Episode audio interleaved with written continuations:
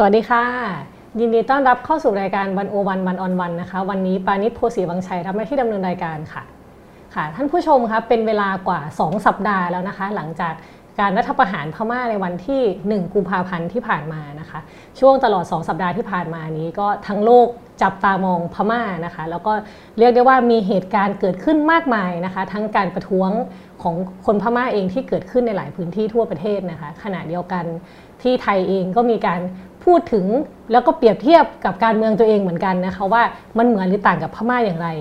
เช่นเดียวกันกับที่มีการตั้งคำถามว่าการรัฐประหารของพม่าครั้งนี้นะคะ จะส่งผลอย่างไรต่อประชาธิปไตยในอาเซียนนะคะ วันนี้ค่ะเราได้รับเกียรติจากคุณสุภลักษณ์การจนาขุนดีนะคะ อดีตบรรณาธิการบริหารหนังสือพิมพ์เดอะเนชั่นนะคะ แล้วก็เรียกได้ว่าเป็นสื่อมวลชน แล้วก็เป็น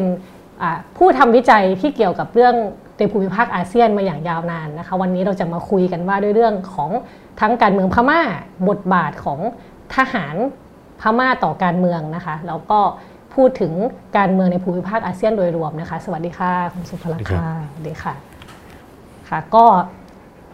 ช่วงเช้าที่ผ่านมานะคะ ก็มีข่าวเรื่องการประท้วงมีการตัดอินเทอร์เน็ตมีอะไร แล้วก็เมื่อวันสองวันที่ผ่านมาก็มีเรื่องของการฉีดน้ำ ของกลุ่มผู้ประท้วงที่พม่าด้วยนะคะ แล้วที่ไทยของเราก็ไม่แพ้กันเหมือนกัน ก็มีเหตุการณ์ทำร้ายร่างกายกลุ่ม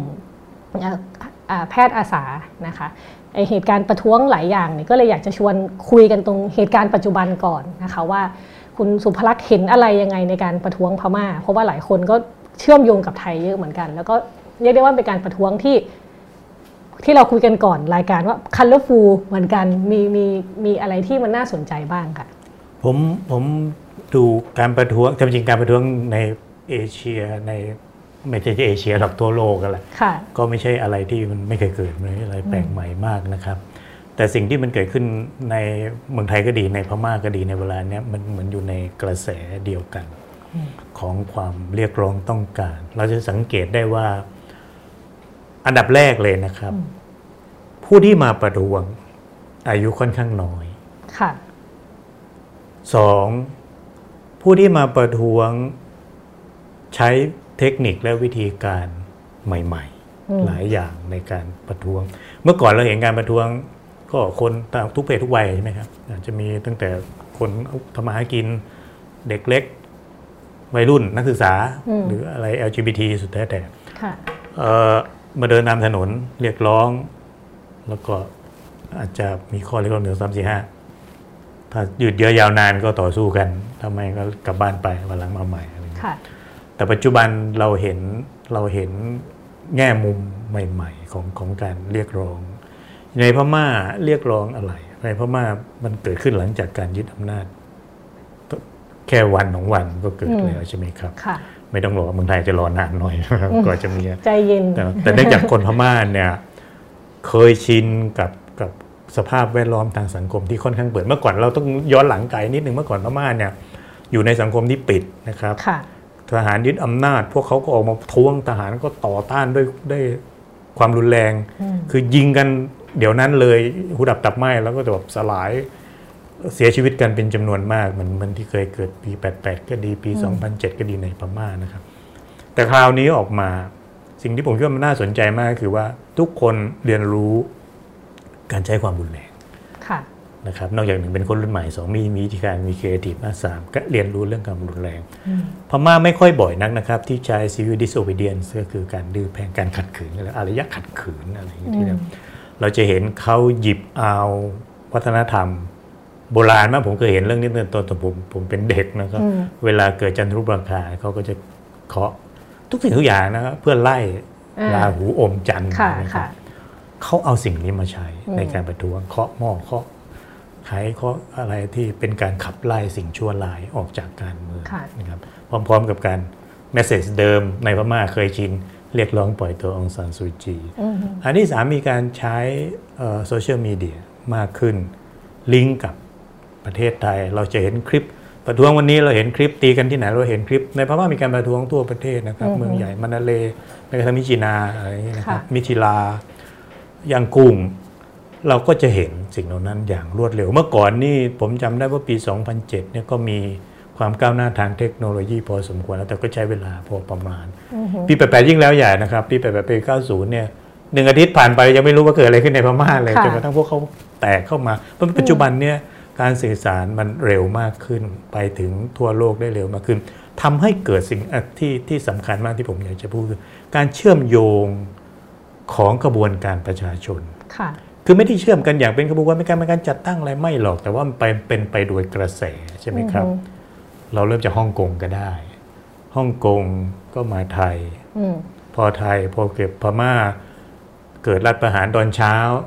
ตอนบ่าย ทั้งคนไทยและคนพม่าที่อยู่ในประเทศไทย ก็พากันไปสถานทูตอือฮึค่ะแล้วก็แสดงออกชูสามนิ้วกันใหญ่เลยอืม สามนิ้วมันก็เป็น pop culture วัฒนธรรมนะค่ะผสมผสานกับสิ่งเหล่านี้เป็นการสัญลักษณ์ของการต่อต้านอำนาจเผด็จการอืมแสดงออกถึงความต้องการที่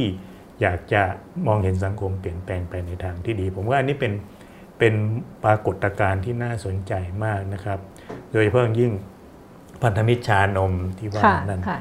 เอ่อผมกำลังมองว่ามันไปไกลกว่าคำว่าประชาธิปไตยสิทธิมนุษยชนสิทธิทางการเมืองแล้วหลักมันไปพูดถึง วัฒนธรรม มันไปพูดถึงเอ่อความคิดของการมองหาอนาคตที่ดีของของคนนะครับ สิทธิเท่าเทียมกัน เราจะเห็นคนอย่างในพม่าก็ตอนนี้ก็มีคนหลากหลายอาชีพหลากหลายความต้องการนะครับ แม้แต่ตำรวจแพทย์ ซึ่งพวกเขา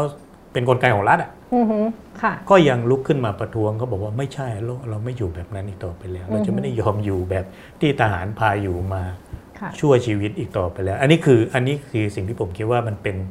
มันเป็นแนวโน้มที่ดีอืมในแง่ของความตื่นตัวทางการเมืองค่ะมันมีคำถามต่อมาอีกแหละอืมโอ้แล้วแบบนี้เปลี่ยนแปลงการเมืองได้ไหมอ่าผมผมว่าผมตอบได้โดยไม่ลังเลหรอกมันเปลี่ยน perception ทางการเมืองค่ะได้นะครับอืมแต่เปลี่ยนฟอร์มทางการเมืองได้ไหมอันนั้นค่อยว่ากันอีกทีหนึ่งอืมนะค่ะเปลี่ยน perception ทางการเมืองหมายความว่า เปลี่ยนความคิดของคนเกี่ยวกับการเมือง เมื่อก่อนนี่ผมผม พอหลังจากเกิดผมก็เขียนอีเมลไปหาเพื่อนหลายคนที่พม่าที่อยู่ใน generation ผมนี่คือเจเนอเรชันเดียวกันนะครับ พวกเขาอธิบายสิ่งนี้ว่า ประชาชนคงไม่สามารถลุกคือ โค่นล้มทหารได้หรอกแต่ว่าประชาชนจะเปลี่ยนความคิดของคนเกี่ยวกับทหาร เกี่ยวกับกองทัพ เกี่ยวกับอนาคตของประเทศ โดยพยายามกระจายไอ้สื่อสารเหล่านี้ออกไปว่าเราอยู่ในกระแสของความเปลี่ยนแปลงนะอือฮึเราจะไม่ยอมทนอยู่ในสิ่งที่มันเคยเป็น เรียกว่าสถานะเดิมค่ะอีกต่อไปแล้วค่ะค่ะก็มีคนตั้งข้อสังเกตว่าการประท้วงครั้งนี้ของพม่ามันได้เรียกเรียกจะเรียกได้ว่าเป็นการลุกฮือครั้งใหญ่ของประชาชน แล้วที่มีคนตั้งข้อสังเกตอีกอย่างหนึงก็คือว่า คนแทบจะเรียกว่าเป็นฉันทามติของคนทั้งประเทศเลย ซึ่ง มันก็มีคนที่เปรียบเทียบกับไทยว่าของไทยเนี่ยอาจจะเป็นแค่กลุ่มคนรุ่นใหม่เฉยๆหรือเปล่า ที่ไม่พอใจต่อรัฐบาล แต่ของพม่านี่เรียกได้ว่าเป็นทั้งทั้งประเทศเขาคิดเหมือนกัน คิดตรงกันมันเป็นอย่างนั้นไหมคะเออก็ไม่เชิงหรอกที่จริงพม่าก็มีสลิมเออ มันจะมีประเด็นเรื่องว่าเออสลิมพม่า มีมีเหมือนกัน มีเหมือนอย่างนี้นะค่ะเอ่อผมเขียนอีเมลหาหลายคนแล้วก็ตอบอืมคำตอบแบบนี้ก็คือว่าอืมถ้าสลิมพม่าจะอธิบายเรื่องนี้ว่าอย่างไรค่ะสลิมพม่าอธิบายว่าองซานซูจีคือคนต่างชาติอืม ที่ผ่านมา 10 ปีภายใต้ระบอบใหม่ ที่จริง 5 ปีองซานซูจีอยู่ในอำนาจแต่ว่าก่อนหน้านั้นก็ก็มันเคลื่อนย้ายนะองซานซูจีมีเสรีภาพมากขึ้นอืมนำพาทุกสิ่งทุกอย่างที่เป็นเอลิเมนต์ต่างชาติ เป็นองค์ประกอบของความเป็นต่างชาติเข้ามา นอกจากตัวเองอะเป็นคนต่างชาติองซานซูจีเป็นคนที่เอ่อจริงๆอยู่ในพม่านานเป็นคนพม่า ทั้งพ่อและแม่ก็เป็นพม่าตั้งแต่ไปแต่งงานกับชาวต่างชาติแล้วใช้ชีวิตช่วงหนึ่งจริงๆ ช่วงชีวิตอยู่ต่างชาติก็ไม่ได้นานเท่ากับที่อยู่ในแม่แม่แต่ว่านี่เป็นนาราทีฟของของสลิมพม่าที่จะมองอย่างนั้น สร้างความวุ่นวายตลอดเวลาอืมและที่สำคัญที่สุดก็คือให้ท้ายชนกลุ่มน้อยอืมซึ่งคนคนที่เป็น majority ในในชั้น elite นะหมายถึงกลุ่มกลุ่มชนชั้นนำในพม่าเนี่ยเอ่อไม่ยอมรับชนกลุ่มน้อยหรอกไม่ว่าจะยังไงก็ตาม พวกเขาถือว่าเขาเหนือกว่าอืมเขาเป็นอะไรที่ดีกว่าเพราะฉะ นั้นแต่องซานซูจีพยายามจะทำให้สิ่งเหล่านี้เนี่ยเข้ามากลืนความเป็นสังคมพม่าเพราะฉะนั้นคนแบบนี้ถามว่ามีคนเห็นด้วยกับการยึดอำนาจในคราวนี้ไหมมีผมผมพูดได้ว่ามี แล้วก็พูดกับผมโดยตรงด้วยว่าเขาเขาเห็นด้วยกับการยึดอำนาจครั้งนี้เอาองซานซูจีออกไปซะมันมันไม่ไหวละอะไรอย่างเงี้ยนะประเทศของเรากำลังจะสูญเสียสถานะไปเพราะองซานซูจีพาพวก ฝรั่งบางค่าที่ไหนมาก็ไม่รู้ใช่ไหมครับกรณีโรฮิงญาเป็นประเด็นอย่างในในกลุ่มในความเห็นของคนพม่าทั่วไปนะครับอืมเอ่ออองซานซูจีถ้าเรามองจากสายตาคนข้างนอกเนี่ยให้ท้ายกองทัพมากเลยนะในการปราบปรามชาวโรฮิงญาอืมค่ะแต่ในสายในสายตาของของคนพม่าส่วนใหญ่แล้ว ส่วนใหญ่เลยก็ได้ผมกล้าพูด ไม่พอใจสิ่งที่องซานซูจีทำหรอกอืมว่าทำไมให้ให้ คนซึ่งไม่ใช่คนพม่าค่ะคนพม่าไม่เคยยอมรับว่าว่าชาวโรฮิงญาเป็นส่วนหนึ่งของพม่าอืมบอกว่านี่เป็นแบงกาลี เป็นชาวต่างชาติเป็นเอเลี่ยนใช่ไหมฮะเขาไม่มีสิทธิพลเมืองเขาไม่ใช่คนนั้น ที่สำคัญที่สุดเขาเป็นมุสลิมอืมคนพม่าส่วนใหญ่เป็นพุทธค่ะเพราะฉะนั้นอันนี้คือสิ่งแปลกปลอมที่องซานสุจีพยายาม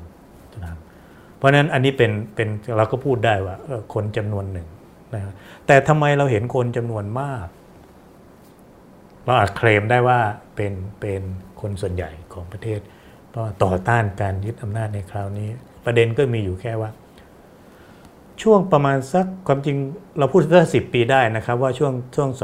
2011 ที่ยึดที่ที่เลือกตั้งครั้งแรก แล้วเต็งเสงชนะเพราะว่า NLD ไม่ได้ลงเลือกตั้งนั่นค่ะรัฐบาลเต็งเสงก็ไม่ได้เลวร้ายนักนะถึงว่าจะเป็นประชาธิปไตยเซี่ยวซ่อนอะไรก็ตามเถอะ แต่เต็งเสงก็มีแนวทางที่ค่อนข้างจะ liberal เปิดกว้าง คนพม่าคุ้นชินพอสมควรแล้วนะสิปีผมว่าเป็นอะไรที่นานพอสมควร 5 ปีภายใต้เต็งเสงห้าอีก 5 ปีภายใต้ NLD แล้วองซันซูจี10 ปีนี้ก็นานพอสำหรับการลิ้มลองความหอมหวานของเสรีภาพอืมประชาธิปไตยบ้างเล็กน้อยที่สำคัญที่สุดโอกาสในการทางเศรษฐกิจ ที่จะได้ทำมาหากิน ที่จะได้สะสมทุนความมั่งคั่ง ส่งลูกไปเรียนต่างประเทศมาเมืองไทย ส่งเงินกลับบ้าน ทุกอย่างอืมดูดูเป็นไปได้ ถึงแม้ว่าเราจะมีประเด็นเรื่องคนหนีเข้าเมืองอะไรในบ้านไทยเมืองไทยก็ตาม แต่ว่าจำนวนมากยังคงมาได้ และก็ส่งเงินกลับไปได้ หลายคนก็เรียนรู้วิถีชีวิตแบบไทยๆมากผมคิดว่าเราเราจะมีเพื่อนบ้านเป็นคนต่างชาติเยอะแยะเลยใช่ไหมช่วงนี้ค่ะเพราะฉะนั้นช่วง 10 ปีที่ผ่านมาเนี่ยผมว่าคนหลายชินหลายคนคุ้นชินบอกว่า เราก็จะไม่กลับไปก่อนปี 2011 แล้วอืมเราจะไม่กลับไปในช่วงแห่งความที่ทหารมีอำนาจมากมาย เราจะไม่กลับไปในช่วงของการลบลาค่าฟันใช่ไหมฮะเพราะก่อนรัฐบาลนั้นก่อนรัฐธรรมนูญใหม่ ประท้วงอะไรก็โดนยิงใช่ไหมพระสงฆ์องค์เจ้าไม่เว้นเนี่ยปี 2007นั้นนั้นค่าฟันแม้กระทั่งพระสงฆ์เพราะฉะนั้นผมคิดว่าคนพม่าจำนวนมาก โดยเฉพาะคนรุ่นใหม่ ที่กำลังสะสมทั้งเงินทุน สะสมทั้งความรู้โน้ตเทคนิคโน้ตฮะและเรียนรู้ เคลื่อมเชื่อมสัมพันธ์เข้ากับโลกมากเพราะทหารยึดอำนาจมันไม่ใช่เออเพราะฉะนั้นกลับไปอย่าพาอย่าพาประเทศชาติ และอนาคตของประเทศชาติกลับไปสู่จุดนั้นอีกเพราะฉะนั้นเราจึงเห็นคนออกมาต่อต้านในบัตรดลทันทีค่ะมากๆนะครับค่ะค่ะพอคนพม่าได้รับได้รับได้ลิ้มรสของเสรีภาพแล้วได้รู้แล้วว่าประชาธิปไตยมันทำให้คุณภาพชีวิตมันดีขึ้นได้ยังไงนะคะ ทีนี้ถ้าไปดูฝั่งทหารบ้างล่ะ เขาจะต้องจัดการยังไง กับการลุกฮือของประชาชนจำนวนมากขนาดนี้มันอาจจะไม่ง่ายเหมือนแต่ก่อนแล้วหรือเปล่าที่ทำอะไรก็คนก็สู้ไม่ได้ต้องยอมต้องเงียบอย่างเงี้ยค่ะก็ไม่ง่ายไม่ง่ายผมผมอืมคิดว่าไม่ง่าย แต่อืมก็ไม่ใช่ว่าจะไม่ทำนะครับค่ะเราเห็นสิ่งที่เขาทำอย่างอืมแรกเลย และทำทำอยู่บ่อยๆแล้วเนืองๆก็คือว่า จับคนซึ่งเขาคิดว่าเป็นแก่น อันนี้เป็นความคิดที่โบราณมากนะครับค่ะในการจัดการฝูงชนเนี่ยอืมเหมือนคนเหมือนทหารไทยเลยคือหนึ่งหาแกนนำอืม ก็ NLD องซานซูจี และก็อดีตผู้นำปี 888นั่นนะอืมเป็นโคนายอะไรเงี้ยเอ่อรุ่นนั้นละ รุ่นรุ่นอายุ 60 กว่าทั้งนั้นแล้วค่ะจับเข้าคุกหมดเลย ใครที่คิดว่าเป็นเป็นหัวหอกแกนนำนะพรรค NLD นั่นไปทั้งกระบิเอ่อสองตัดการสื่อสารอืมปิดอินเทอร์เน็ตช่วงที่กำลังจะมีการ crackdown จับกลุ่มผู้คนอืมห้ามสื่อสารใช่ไหมครับ นี่เป็นวิธีที่ค่อนข้างจะโบราณ แต่คุณทำเรื่องนี้ไม่ได้นาน ปิดอินเทอร์เน็ตได้กี่ชั่วโมงใช่ไหมแล้วก็ต้องเปิด ไล่เหตุการณ์เหล่านั้นมันก็อาจจะถูกบันใครถ่ายคลิปไว้แล้วก็ได้ ก็อาจจะถูกส่งออกมาในนี่ก็เป็นเป็นความยากลำบากอันที่สองที่ผมเห็นก็ก็ที่มินอ่องหล่ายทำนะครับ พยายามติดต่อกับต่างชาติอืมออก statement บอกว่าหนึ่งเราจะไม่ทบทวนโครงการลงทุนต่างชาติอันนี้เป็นหัวใจอืมสองเขียนจดหมายหาพลเอกประยุทธ์ซึ่งเป็นเพื่อนเป็นเรียกว่าเป็น colleague กันในทางพันพันธมิตรแห่งแห่งเผด็จการด้วยกันค่ะเป็นค่ะเป็นทหารซึ่งยึดอำนาจมา รีบเขียนมาอืมไม่ได้เขียนจดหมายรักนะครับ แต่เขียนบอกว่าขอความช่วยเหลือค่ะค่ะความช่วยเหลืออะไรบ้าง ผมอ่านระหว่างบรรทัดอืมหนึ่งช่วยกำราบพวกต่อต้านที่อยู่ในเมืองไทย อย่าให้มันฮึกเหิมมากนะอือฮึหมายถึงคนพม่าที่อยู่ในไทย ถูกต้องอืมมีเยอะนะฮะค่ะแล้วก็ชายแดน จัดการให้แน่น อย่าให้พวกที่ถูกไล่ล่าเนี่ยข้ามมาฝั่งไทย หรืออย่าให้มาอาศัยลี้ภัยอะไรอืมทหารย่อมเข้าใจในทหารใช่ไหมผมย่อมเป็นองไลน์คาดหวังค่ะสิ่งเหล่านี้จากรัฐบาลไทยจากพลเอกประยุทธ์ และพลเอกประยุทธ์ก็ ไม่เหนียมอายเลยที่จะบอกว่าเราสนับสนุนพม่าเต็มที่เขาเพิ่งอ่าฮะปฏิวัติเมื่อสองสามวันนี้เอง แต่แต่ประยุทธ์ใช้คำว่ากระบวนการประชาธิปไตยใครๆก็รู้ว่าทหารที่ไหนไม่ทำประชาธิปไตยประชาธิปไตยของทหารมันเป็นอีกแบบหนึ่งนะครับอืมซึ่งมันไม่ใช่ไม่ใช่ประชาธิปไตยแบบที่ประชามีตรงนั้นก็ใช้คำว่าประชาธิปไตยอืมการยึดอำนาจของเขาเพื่อประชาสู่ความเป็นประชาธิปไตยที่แท้จริง ก็เท่ากับว่าองซานซูจีไม่เป็นประชาธิปไตยทั้งที่องซานซูจีคือไอคอนของประชาธิปไตยแล้วเขารู้กันค่ะทั่วโลกเพราะฉะนั้นไอ้ narrative แบบนี้ของกองทัพผมว่ามันไม่ค่อย work ทั้งกองทัพไทยและกองทัพพม่านะครับอืมมันไม่ค่อย work สำหรับการอธิบายคนว่าเรากำลังทำเพื่อประชาธิปไตยไม่เห็นนะคือถ้าคุณเริ่มต้นจากการจำกัดเสรีภาพคุณก็แปลว่าขั้นพื้นฐานมันไม่ได้แล้วมันจะไปสู่ประชาธิปไตยได้อย่างไงอืมแต่พม่าเขาใช้คำว่าประชาธิปไตยแบบว่า discipline for its democracy หมายความว่าประชาธิปไตยแบบมีวินัยค่ะ แบบวิจัยที่ต้องเดินตามทหารนะนะอ่าทหารบอกว่านี่คือประชาธิปไตยก็เป็นประชาธิปไตยอืมเพราะฉะนั้นไอ้ไอ้แต่ว่าความเป็นประชาธิปไตยมันเป็นค่อนข้างจะเป็นสากลแล้วนะครับ ต่อให้ใครพยายามจะพูดว่ามันมีลักษณะเฉพาะของแต่ละประเทศก็ตามแต่แต่ผมว่ามันมีลักษณะร่วมๆกันบางประการแหละอืมหนึ่งมันจะต้องมีเสรีภาพพอสมควรสองมันจะต้องให้สิทธิคนในการทำโน่นนี่นั่นได้ใช่ไหม สามการเลือกตั้งมันต้องได้รับการเคารพอืมเราจะเปลี่ยนแปลงผู้นำประเทศโดยการเลือกตั้งเท่านั้น ไม่ใช่การยึดอำนาจโดยกำลังทหารอืมนะครับคือถ้าคุณบอกว่ามีการเอ่อโกงเลือกตั้งเอาคุณก็ไปสอบสวนดิคุณกกตมีหน้าที่อยู่สอบสวนดิค่ะคุณยึดอำนาจมันแก้ปัญหาการโกงเลือกตั้งยังไงอะอืมอันนี้เหมือนกันนะทหารไทยกับทหารทหารก็คือเบรมประชาชนว่าเลือกโกงการเลือกตั้งมาอืมเป็นการโกง แต่ผมคิดว่าการยึดอำนาจมันคือการโกงอีกแบบหนึงคือคุณโกง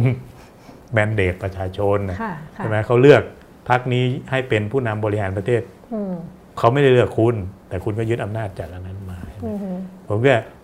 นาราทีหรือหรือเรื่องเล่าของของกองทัพไม่ค่อยไม่ค่อยเป็นที่โดนเท่าไหร่อืมค่ะอะแล้วในเมื่อวิธีการของรัฐเผด็จการทหารเนี่ยมันยังโบราณอยู่ แต่ในเมื่อโลกมันจะไปแล้วอะ คนมันไปข้างหน้าแล้วค่ะมันมันจะยังไงเขาต้องเปลี่ยนท่าทีไหมหรือเขาจึงต้องใช้วิธีโบราณอย่างนี้แล้วคิดว่ามันจะได้ผลไปเรื่อยผมคิดว่าทหารพม่าเนี่ยคุ้นชินกับการใช้อำนาจดิบๆอืมและคุ้นชินกับการถูกด่าค่ะถูกแซงชั่นอืมมามากแล้ว คือมาเถอะไม่กลัว เขาชิหนันงแล้หวนาเขาเขาเรียกว่าภาษาค่ะภาษานี่เขาเรียกว่าหนังหนากว่า มีไอเนี้ยภูมิคุ้มกันอืมการแซงชั่นและการอันนี้อันนี้ค่อนข้างจะมากนะครับ แล้วก็มันเป็นเหตุให้เอ่อคำวิพากษ์วิจารณ์การเรียกร้องอะไรเนี่ยมันไม่ถูกแล้วแล้วกองทัพพม่าเนี่ยตอบสนองต่อไอ้การเรียกร้องประชาธิปไตยสิทธิสิทธิเสรีภาพของประชาชนเนี่ยด้วยความรุนแรงเสมอมานะครับ เอาง่ายๆอย่างนี้แล้วกันผมพูดในหลายที่แล้ว กองทัพพม่าปัจจุบันเนี่ยตั้งแต่ปีที่แล้ว ถูกกล่าวหาในศาลยุติธรรมระหว่างประเทศที่กรุงเทพว่าได้กระทำการอันเป็นการฆ่าล้างเผ่าพันธุ์ชาวโรฮิงญาใช่ไหมชาวโรฮิงญาหลายพันคนเสียชีวิตไประหว่างการแครกดาวน์ตั้งแต่ปี 2017 ใช่ไหมครับ2017 2018 2019 ก็ถูกมีการสอบสวนมาก 2020 ไปขึ้นศาลยุติธรรมระหว่างประเทศ มินอองไลน์โดยเฉพาะอย่างยิ่งโซวินรองของเขาถูกพินพอยต์ว่าเป็นคนที่จะต้องรับผิดชอบต่อการฆ่าล้างเผ่าพันธุ์อืมอันนี้ด้วย ถ้าหากว่ามันพิสูจน์ในศาลได้เอ่อมีพยานหลักฐานชัดเจนว่ามันเป็นนโยบาย ซึ่งเป็นนโยบายที่เขาประกาศว่าเขาจะเขาเรียกว่า ethnic cleansing ค่ะนโยบาย clearance operation น่ะคือการแบบเคลียร์คนที่ไม่เข้าไม่เข้าพวกเนี่ยเป็นชาวสังกัดไป เพราะฉะนั้นเมื่อถามคำ เมื่อเจอสถานการณ์แบบนี้ว่าอ๋อแล้วจะยิงผู้ประท้วงอีกสักร้อยสองร้อยนี่มันมันมีอะไรรุนแรงมากกว่านี้เลยมันจะเป็นอะไรไป มันจะเป็นอะไรแบบไปหรือถ้าอืมจะโดนข้อกล่าวหาอะไรบุคแครกดาวหรืออะไรก็ตามแต่เนี่ยมันไม่มีมันไม่มีอะไรแรงไปกว่า การฆ่าล้างเผ่าพันธุ์แล้วเพราะฉะนั้นผมก็ทหารพม่ารับมือกับเรื่องนี้อยู่แบบนี้อยู่ แต่ก็อีกนั่นแหละ วิธีการแบบนี้ได้ผลไหม มันก็เคยได้ผลนะ ว่าในอดีตก็คือปราบพวกนั้นก็กระเจิดกระเจิงไปหมดกันนี้มาอยู่บางไทยบ้างไปต่างประเทศบ้าง บางคนก็ติดคุกจนลืมอะทหารพม่าฟังแล้วพม่าขังคนแบบชนิดขังลืมใช่ไหมครับคุกพม่านี่ขึ้นชื่อมากถึงความโหดเหี้ยมทรมานหลายคนที่ผมเคยสัมภาษณ์เมื่อเขาออกกลับออกมาแล้วคือว่า คือทั้งชีวิตเนี่ยคุณอยู่ในความทุกข์ยากบางคนก็พิกลพิการออกมานะครับ อยู่ในคุกนี่มันทรมานมาก ทุกคนก็รู้ในพม่ามันมันมันเป็นสิ่งนี้จะทำให้คนกลัวไหม ผมก็คิดว่าจำนวนหนึ่งอาจจะกลัว อีกจำนวนหนึ่งคงไม่กลัวแล้วล่ะเขาอาจจะไม่เคยมีประสบการณ์ร่วมในปี888ก็อาจจะไม่กลัวแล้วแหละแล้วก็คิดว่ามีมีโอกาส ถ้าเกิดว่าอยู่เฉยๆก็คงจะต้องโดนกดขี่ต่อไปผมก็ว่า มันก็ยังเร็วเกินไปที่จะประเมินว่าว่า ทหารพม่าจะใช้วิธีการอย่างเดิมแล้วมันจะได้ผลไหมหรือทั้งสองยังคงจะใช้วิธีการเดิมๆอยู่ต่อไปไหมผมคิดว่าเขาจะใช้วิธีการอย่างเดิม มันอาจจะไม่ได้ผลร้อยเปอร์เซ็นต์เขาจะปรับตัวไหมผมคิดว่าเขาปรับเขาจะต้องปรับมิโนราจะไม่สามารถอยู่ในอำนาจแบบรุ่นพี่ๆของเขาได้เขาอาจจะต้องมีวิธีการที่ยืดหยุ่นมากกว่านี้ค่ะค่ะถ้าเราถอยออกมามองภาพใหญ่อะค่ะในในแง่บทบาททางการบทบาทของทหาร ต่อการเมืองในพม่าค่ะมันมันก็เป็นมาโดยตลอดเนาะเรียกได้ว่าจริงๆพม่าก็คือเป็นเป็นรัฐทหารนั่นแหละในในช่วงเวลาที่ผ่านมานะคะ ทีนี้พอมันมาณตรงนี้แล้วจุดปัจจุบันนี้แล้วค่ะมันจะมีการเปลี่ยนแปลงอะไรเกิดขึ้นในกองทัพพม่าต่อบทบาทต่อทางการเมืองของกองทัพพม่าจะเปลี่ยนไปยังไงบ้างคะ ผมคิดว่าเขาจะไม่เปลี่ยนนะที่เขาทำอยู่ตอนนี้คือพยายามที่จะไม่เปลี่ยนค่ะเออถ้าถ้ากองทัพพม่าจะเปลี่ยนเขาควรจะเปลี่ยนตั้งแต่ปี 1990ละตั้งแต่องซานซูจีชนะเลือกตั้งครั้งแรก มอบอำนาจให้องซานซูจีบริหารประเทศซัดตั้งแต่นั้นมา แล้วตัวเองถอยออกมา อยู่หลังฉากก็ได้ แต่กองทัพพม่าไม่เลือกที่จะทำแบบนั้นนะครับกองทัพพม่าเลือกที่จะอยู่ต่อ เลือกที่จะคุมอำนาจอยู่ต่อไป เพราะอะไรเพ ราะคิดว่ากองทัพพม่ามีอาจจะต่างจากกองทัพไทยหน่อยหน่อยหนึ่งนะครับ ตรงที่ว่ากองทัพพม่าในเวลานั้นในปี 88 ถึงปี 90 นั้นนะเป็นแค่เป็นเป็นองค์กรเดียว ที่มีอำนาจสูงสุดพรรคการเมืองตอนนั้นไม่เข้มแข็งเพราะมันไม่เคยมีพรรคการเมืองมาพรรคการเมืองพรรคเอ็นเได้รับชัยชนะอย่างท่วมทน้น แต่ว่าก็คนไม่ค่อยแน่ใจเรา เอาข้อจริงของสันสจีบริหารประเทศได้หรือเปล่าพรรคเอ็นเบริหารประเทศได้หรือเปล่าเพราะฉะนั้นกองทัพพม่าเนี่ยไม่ไว้ใจไม่ไว้ใจให้ให้ให้องซานซูจีบริหารประเทศต่อไปและที่สำคัญที่สุด กองทัพพม่าในปี 90 เนี่ยกำลังเผชิญศึกชนชาติใช่ไหมชนกลุ่มน้อยภาษาทั่วไปแต่นี่เขาเรียกกลุ่มชาติพันธุ์ที่ติดอาวุธ ไม่ใช่กลุ่มชาติพันธุ์ธรรมดา แต่กลุ่มชาติพันธุ์ที่ติดอาวุธ มีแนวความคิดอยากจะปกครองตนเอง นี่เป็นอุดมการหลักของกองทัพพม่าที่จะต้องรักษาความเป็นเขาเรียกว่า ความเป็นเอกภาพ เอกราช นี่คือนี่คือหัวใจทางอุดมการนะครับพม่าเป็นชาตินิยมทหารนิยม อันนี้เป็นแท่งอุดมการในแง่พันธกิจของเขาก็คือการพยายามรักษาไอ้ความเป็นเอกภาพของเขาเพราะฉะนั้นจะไม่มีคนแบ่งตัวเองออกไปปกครอง จะต้องไม่มีใครที่ประกาศตัวว่าไม่ใช่คนพม่าจะต้องไม่มีใครที่ทรยศต่อความเป็นยูเนียนพม่าคันเน้นมากจะต้องรักษาความเป็นเอกภาพของความเป็นยูเนียน เอกภาพของ national solidarity ความเอกภาพและที่สำคัญอธิปไตยของชาติ เพราะนั้นกองทัพพม่ามีถือว่าตัวเองมีมีภารกิจที่จะต้องทำเรื่องนี้ให้ให้สำเร็จ เรื่องอื่นเป็นเรื่องรองมากในสายตาของพม่าเศรษฐกิจจะดีไหมไม่ เป็นเป็นว่าไม่สนใจกองทัพพม่าไม่สนใจว่าเศรษฐกิจประเทศประชาชนทำมาหากินยังไงไม่รู้ไม่ใช่ภาระไม่จริงที่รัฐบาลพม่ารัฐบาลพม่ามีหน่วยทางธุรกิจเลี้ยงตัวเองทำอย่างนั้นได้นะโดยไม่สนใจว่าประชาชนทำมาหากินยังไง เพราะนั้นกองทัพพม่าจึงสืบทอดอำนาจแบบนี้อยู่เรื่อยๆมาว่าอธิบายที่ที่เป็นสภาพที่เป็นจริงในในยุคปัจจุบันนี้ก็ได้ว่ากองทัพพม่ากำลังเผชิญหน้ากับสิ่งที่ก็ภัยคุกคามอย่างโรฮิงญา ใช่ไหมครับโรฮิงญาก็ไม่ใช่เฉพาะไม่เหมือนไม่เหมือนชนกลุ่มน้อยที่อยู่ทางด้านตะวันออกที่อยู่ติดชายแดนไทย พวกนั้นเขาคุ้นเคยนะเขาเขามีแค่ลักษณะของชาติพันธุ์ที่แตกต่างกัน แต่โรฮิงญานี่เขาเรียกว่า ethno religious conflict ก็คือว่า two in one ชาติพันธุ์และศาสนาค่ะแตกต่างกัน คนพม่าไม่ถือคนมากส่วนใหญ่เลยไม่ถือว่านี่เป็นคนพม่าเป็นต่างชาติ เพราะนั่นคือเป็นภัยคุกคามขนาดใหญ่ ก็คือไม่ไม่มองว่าโรฮิงญานี่เป็นunityไม่ไม่เดียวกันสามารถอืมไม่สามารถรวมเข้าอยู่ใน unity ได้ แม้แต่โลในแม้แต่ในรัฐยะไข่เนี่ยค่ะโรฮิงญากับชาวยะไข่ก็เป็นคนละกลุ่มนะครับอืมไม่ใช่ว่าอยู่อยู่ในรัฐยะไข่เท่ากับโรฮิงญาทั้งหมดไม่ใช่เมื่อก่อนเขาเรียกอารากันใช่ไหมครับค่ะแล้วยังมีคนยะไข่ที่เป็นพุทธอืมคนยะไข่ที่เป็นมุสลิม คือคือโรฮิงญาเพราะฉะนั้น สองอันนี้รัฐบาลพม่าและทหทหารพม่าแยกมันออกจากกันนะครับแล้วไม่ยอมเจรจาด้วย คือต้องฆ่าฟันกันอย่างเดียวเพราะฉะนั้นอะไรก็ตามที่ที่สร้างความเข้มแข็งแข็งแกร่งให้กับกลุ่มชาติพันธุ์กลุ่มนี้เนี่ยเป็นการเฉพาะเขาก็จะรู้สึกเป็นภัยคุกคาม เพราะฉะนั้นทหารพม่าจึงพยายามจะรักษาระเบียบทางการเมือง ซึ่งตัวเองคุมอำนาจเบ็ดเสร็จเอาไว้ใช่ไหมครับเราจะเห็นเขาคุมกระทรวงกลาโหม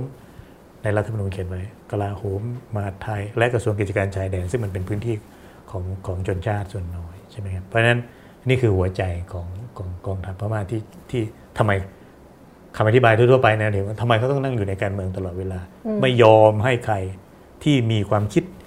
ความคิดนั้นคือความคิดที่เรียกว่าสหพันธรัฐเนี่ยจะยอมให้ชนกลุ่มน้อยปกป้องตนเองมีอำนาจมากขึ้นแบ่งอำนาจ แบ่งสรรกันส่วนทรัพยากรไม่เขาจะไม่ยอมให้สิ่งเหล่านั้นเกิดขึ้นเด็ดขาดเพราะฉะนั้น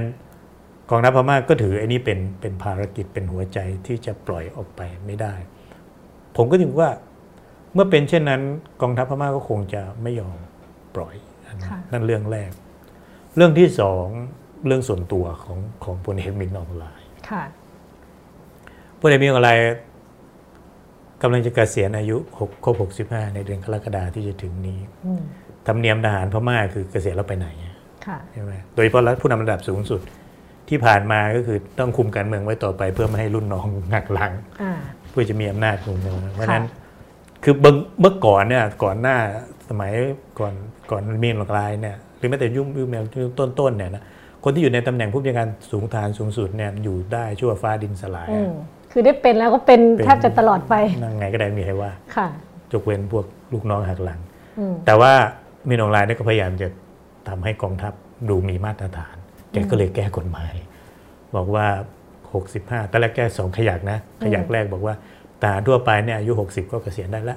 ค่ะเว้นสองตำแหน่งตำแหน่งพบสูงสุด กับรองพบสูงสุดเอาไว้ อันนี้ไม่มีไม่มีกำหนดเกษียณอืมแต่พอมาถึงอีกปี 2016ก็บอกเอ้ยมันก็ยังดูไม่ดีอยู่ดีใช่ไหมค่ะมันก็เลยบอกว่า โอเคสองตำแหน่งหน้าหกสิบห้าแล้วกันอืมเพราะฉะนั้นเกษียณทหารทั่วไปเกษียณที่หกสิบสองตำแหน่งท็อปห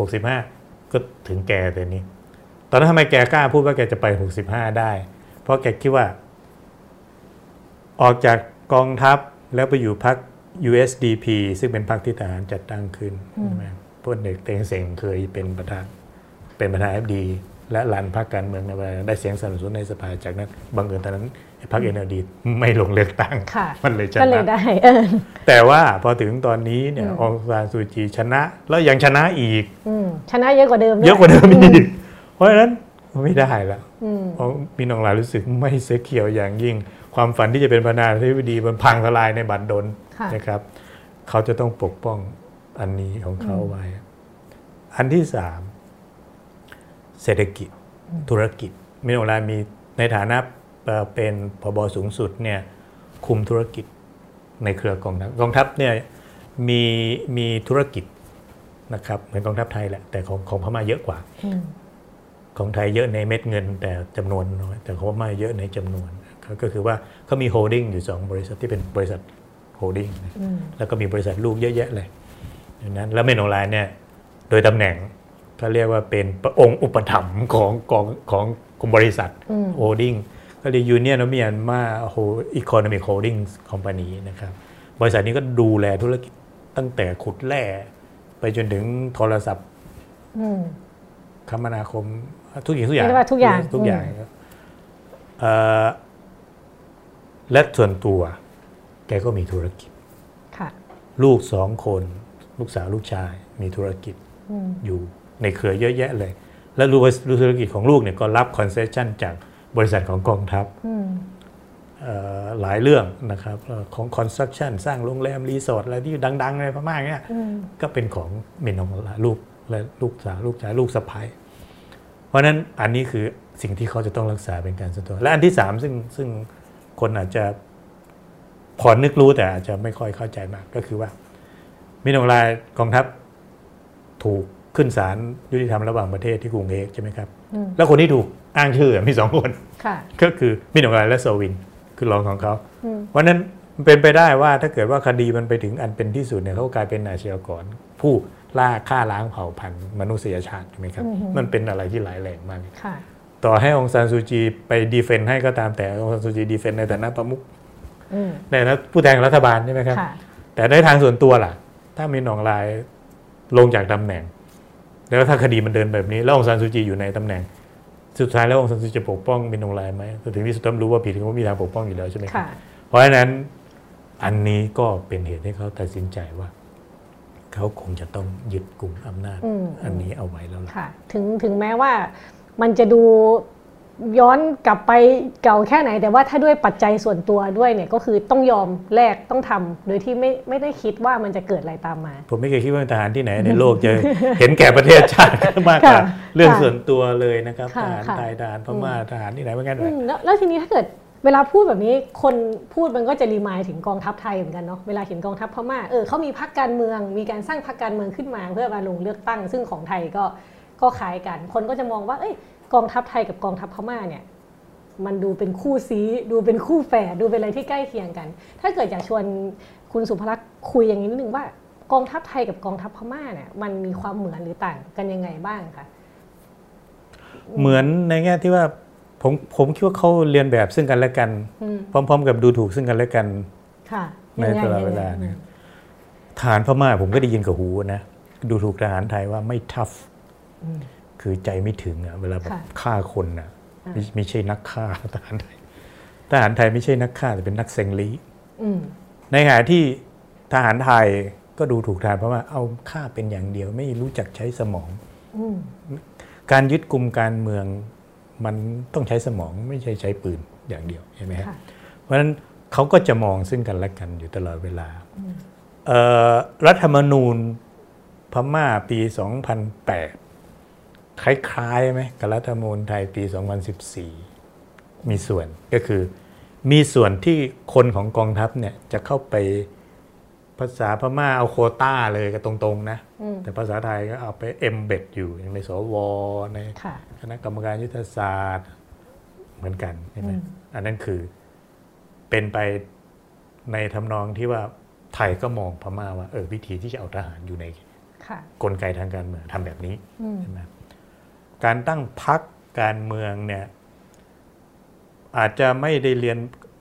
เรียนแบบการเสนอเพราะว่าไทยเคยมีก่อนนะทหารตั้งพรรคการเมืองพม่าไม่ค่อยมีไม่มีไม่มีมาก แต่มีก็คือแบบว่าเป็นพรรคการเมืองซึ่งจะได้รับเลือกตั้งมาอันเดียวเลยแบบว่าให้คนมาทำ referendum ให้ฉันทำมติพรรคนี้พรรคเดียวพรรคการเมืองแบบชนิดที่ต้องไปแข่งกับคนอื่นนะทหารพม่าไม่เคยทำไม่เคยทำทหารใด มีประสบการณ์อยู่นะรุ่นก่อนๆเราก็จะเห็นพรรคทหารอะไรตั้งตั้งมานี่เพื่อที่จะสืบทอดอำนาจ แต่ปัจจัยที่จะทำให้มันแตกต่างกันมากก็คือว่า ทหารพม่าเนี่ยเขาเรียกว่า ควบคุมการเมืองคอนโทรลการเมืองได้ เต็มเต็มมือเลยนะไม่ไม่ต้องแบ่ง แล้วโดยไม่เหนียมอายด้วยไหมไม่ต้องเขาไม่เหนียมอยู่แล้วทหารไทยก็ไม่ได้เหนียมหรอก แต่ทำไม่ได้ทหารไทย ไม่สามารถควบคุมการเมืองได้ร้อยเปอร์เซ็นต์เพราะฉะนั้นจะต้องมีกลไกอื่น เช่นตั้งพรรคมีสวมีอะไรเงี้ยใช้อำนาจได้ไม่ไม่ไม่ก็เลยเข้าไปเขาเรียกว่าเล่นเล่นการเมืองนะครับทหารพม่าควบคุมการเมืองทหารไทยเล่นการเมืองนั้นทหารไทยจะต้องมีพันธมิตรในการควบคุมการเมืองเช่น บริษัทถึงขนาดใหญ่สถาบันพระมหากษัตริย์อะไรเงี้ยเป็นพันธมิตรทางการเมืองของกองทัพไทยแต่ในทหารพม่าไม่ต้องการ เขาดีลกับพรรคการเมืองไม่เป็นนะทหารพม่าเนี่ยดีลกับเอ็นเอลดีก็ดีลไม่เป็นมีกลุ่มทุนไหมมีแต่อยู่ในโครนี่ของเขาคือเป็นพวกพ้องเขาเรียกทุนพวกพ้องบริวารของกองทัพทำมาหากินกับกองทัพแต่ไม่ใช่ในทุนใหญ่ที่ชักใหญ่กองทัพอยู่เพราะฉะนั้นไอ้สถานะอันนี้มันแตกต่างกัน จังหวะอำนาจไม่เท่ากันเพราะฉะนั้นก็ทำให้ลักษณะทางการเมืองของกองทัพไทยและของกองทัพพม่ามันจะต่างกันในแง่นี้ค่ะ อะไรที่ทำให้กองทัพไทยเลือกที่จะเล่นการเมืองมากกว่าเข้าไป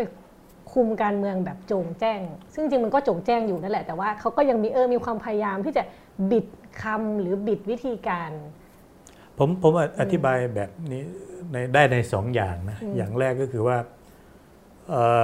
ที่มาไม่เหมือนกันในทางประวัติศาสตร์แล้วทหารพม่าเนี่ยอยู่ในการเมืองสืบเนื่องยาวนานมาก เรานับตั้งแต่การยึดอำนาจของนายพลเนวิน62 1962จนถึง 1988 20ปีใช่ไหมครับไต้พลตันช่วย 1988จนถึง 2011 ยาวนานมาก ยาวนานมาก ไม่ต้องถไม่ต้องแชร์อำนาจให้ใครเลย ในขณะที่ทหารไทยเนี่ยยึดอำนาจสักพัก เดี๋ยวมีคนมาเรียกร้องเลือกตั้งแล้วมีพรรคการเมืองมาแชร์อำนาจ เพราะฉะนั้นกอง กองทัพไทยไม่ไม่สามารถอยู่ในอำนาจได้ยาวนานมากเท่าโดยเฉพาะในยุคหลังๆใช่ไหมครับหลัง 14 ตุลาเป็นต้นมาเนี่ยมีการยึดอำนาจไหมมีสมัยการประเทศไทยมันยึดอำนาจบ่อยนักเพราะยึดอำนาจอยู่ได้ไม่นาน มันก็เลยยึดกันต้องยึดกันบ่อยๆใช่ไหมครับทางพม่าไม่มีการยึดอำนาจบ่อยเพราะว่ายึดทิ้งอยู่ 20 ปีไม่ต้องทำบ่อยนั้นอันนี้คือความแตกต่างในทางประวัติศาสตร์ที่ทำให้กองทัพไทยเล่นการเมืองได้ไม่ถนัด อันที่สองเนี่ยเศรษฐกิจไทย ค่อนข้างซับซ้อนเมื่อเทียบกับพม่านะครับเศรษฐกิจไทยผูกพันกับตลาดโลก ระบบการเงินของเราผูกพันกับตลาดโลกเเราค้าขายกับโลกมาก เราเราต้อนรับนักท่องเที่ยวนักลงทุนอันนี้ค่อนข้างจะมากที่สำคัญที่สุดเราผูกพันกับโลกตะวันตกมากนะครับเพราะฉะนั้นทหารไทยจะจะตระหนักตลอดเวลาว่ากองทัพเนี่ยต่อให้ร่ำรวยขนาดไหนมีอำนาจมากขนาดไหนนะไม่มีความสามารถที่จะบริหารเศรษฐกิจได้ ดูไปด้วยประยุทธ์ตอนนี้เป็นตัวอย่างที่ดีคือไม่รู้เลยว่าเศรษฐกิจมันควรจะรันแบบไหนใช่ไหมก็เที่ยวไปหาคนโน้นคนนี้นักเทคนิค นักเศรษฐศาสตร์มาช่วยนั่งเป็นรัฐมนตรีให้หน่อย เพราะว่าตัวเองไม่มีความรู้นั้นต้องพึ่งดีพม่ากองทัพพม่าไม่เคยต้องหานักเศรษฐศาสตร์ถึงมีก็ไม่เป็นไรเขาสมัยก่อนเนี่ยเขานึกอยากจะฉีกแบงค์ทิ้งเมื่อไหร่เขาก็ทำยกเลิกเงินเมื่อไหร่ก็ทำ โดยไม่ต้องคอมเพนเซตให้ใครด้วยนะก็เกิดการประท้วงวุ่นวายนั่นคือความไม่ประสีภาษาในแง่การบริหารงานของเศรษฐกิจที่มันซับซ้อน เศรษฐกิจที่ซับซ้อนทำให้อีกสิ่งหนึ่งซึ่งเกิดขึ้นในประเทศไทยก็คือว่าชนชั้นนำมีความหลากหลาย มีความคอมเพล็กซ์มากขึ้น เช่น เราจะพบว่ามีกลุ่มทุนขนาดใหญ่กลุ่มนี้หนุนพักนั้น กลุ่มนั้นหนุนกองทัพ กลุ่มนั้นอยู่ในพันธมิตรกองทัพ จะมีแบบนี้เยอะมันทำให้เกิดการต่อรองในวงกว้าง แล้วมันก็ไม่ง่ายที่จะต่อรองกับคนหลากหลายขนาดนั้น ในขณะที่พม่าไม่ต้องดีลกับอีลิทที่มากซับซ้อนขนาดในประเทศไทยนะครับอีลิทพม่าคือทหารกับคนรวยๆสักกระหยิบมือเดียว เพราะนั้นคนรวยเขาก็พูดกันด้วยเงินใช่ไหมทหารก็พูดกันด้วยอำนาจ เพราะมันก็มันก็ง่ายที่จะที่จะจัดการ ในหมู่ของอีลีดด้วยกันแดง อาจจะมีนิดหน่อยที่ต้องระแวงก็คือรุ่นรุ่นรุ่นน้องที่อยู่หน้าห้องมันยังไม่ทรยศใช่ไหมอันนั้นก็เป็นอำนาจเดียวๆก็ยิงกันเลยก็เท่างั้นก็เหมือนก็เหมือนกินยุ้นตันช่วยก็ทำกับกับเนวินถ้าอย่างนั้น ก็ต้องระวังอย่างนั้นแค่นั้นเองแต่อาจจะต่อรองได้ไหมอาจจะต่อรองก็ง่าย ๆ ก็ให้ตำแหน่งนั้นอะไรเงี้ยหรือว่าดุลในกองทัพสร้างอย่าให้มันกระด้างกระเดื่อง หาวิธีทำอย่างนั้น แต่ของไทยเขาทำทำลำบาก ใช่ไหมครับที่จะที่จะมานั่นและอันที่สามคือพม่าไม่มีแต่ไทยมีคือสถาบันกษัตริย์กองทัพไทยเนี่ยอ้างอิงความชอบธรรมจากสถาบันกษัตริย์ตลอดเวลา การการรับประหารที่ประสบความสำเร็จคือต้องได้รับความเห็น endorse จากวังหลวงของเรา แต่ประหารพม่าไม่ต้องอะยึดอำนาจถ้าถ้าไม่มีใครต่อต้าน ถ้าต่อต้านแล้วยิงชนะก็ชนะก็ได้ ก็ดูดูมินออนไลน์ทำแค่จับประธานเทปดีไปที่ไหนแล้วก็เอาคนของตัวที่รอเป็นรองนะดีประกาศ ภาวะฉุกเฉิน ตัวเองก็ได้อำนาจเต็มแล้ว ตามรัฐธรรมนูญไม่ไม่ต้องเสียเลือดเนี่ยเพราะฉะนั้นไอ้ไอ้ความอยู่ท็อปโดยบนชั้นยอดสุดของพีระมิดทางสังโครงสร้างทางสังคมการเมืองแบบเนี้ยทำให้กองทัพพม่าเนี่ยควบคุมกันในขณะที่กองทัพไทยทำไม่ได้ทำไม่ได้ถนัดมือค่ะค่ะอีกประเด็นหนึ่งที่คนพูดถึงเยอะก็คือว่าเรื่องการพยายามคอมเพลมไพร์ระหว่างนักการเมือง เรียกได้ว่าที่พม่าคนก็จะวิจารณ์องซานซูจีว่าไปปณีประนอมกับกองทัพมากเกินไป จริง ๆ แล้วมันมันได้เรียกว่าเป็นการปณีประนอมได้ไหมคะ หรือว่าจริง ๆ แล้วมันอำนาจกองทัพเขายังอยู่มีอยู่เต็มมือ ใช่ใช่ใช่มันมันเรียกว่าปณิประนอมลำบากนะครับในกรณีของสังสารซูจี ผมคิดว่าถ้าวิพากษ์วิจารณ์อย่างเป็นธรรมนะครับผมว่าเผลอๆใครๆก็ทำแบบองซานซูจี ถ้าคุณอยู่ในตำแหน่งอย่างนั้น อยู่ในตำแหน่งซึ่ง 25%มีคนของกองทัพนั่งอยู่ทั้งสองสภาคุณจะทำยังไง กระทรวงสำคัญอย่างที่ว่ากระทรวงกลาโหมมหาดไทยกระทรวงกิจการชายแดน ซึ่งเป็นเรื่องความมั่นคงคุณต้องให้ทหารค่ะในตำแหน่งฝ่ายบริหารในตำแหน่งที่เป็น head of state ก็คือประธานาธิบดีและรองประธานาธิบดีใช่ไหมครับหนึ่งคนเลือกโดยทหารมานั่งอยู่แล้วเป็นรองใช่ไหมโอเค ผู้ชนะมาจากการเลือกตั้งมาจากเพศเนี่ย NLD แต่รองหนึ่งคนต้องมาจากทหาร เพราะฉะนั้นองซานซูจีทำอะไรไม่ค่อยได้ในแง่นั้น อย่างกรณีโรฮิงญาชาวโรฮิงญาก็จะรู้สึกว่า โอ้โหภายใต้รัฐบาลซูจีนี่มันปราบแรงจังเลยอืมทำไมเพราะว่าทหารอาศัยล่มธงขององซานซูจี ตัวปราบแต่ป้ายความผิดให้รัฐบาลได้ถูกไหมค่ะในขณะที่ถ้าเขาว่าเขาเป็น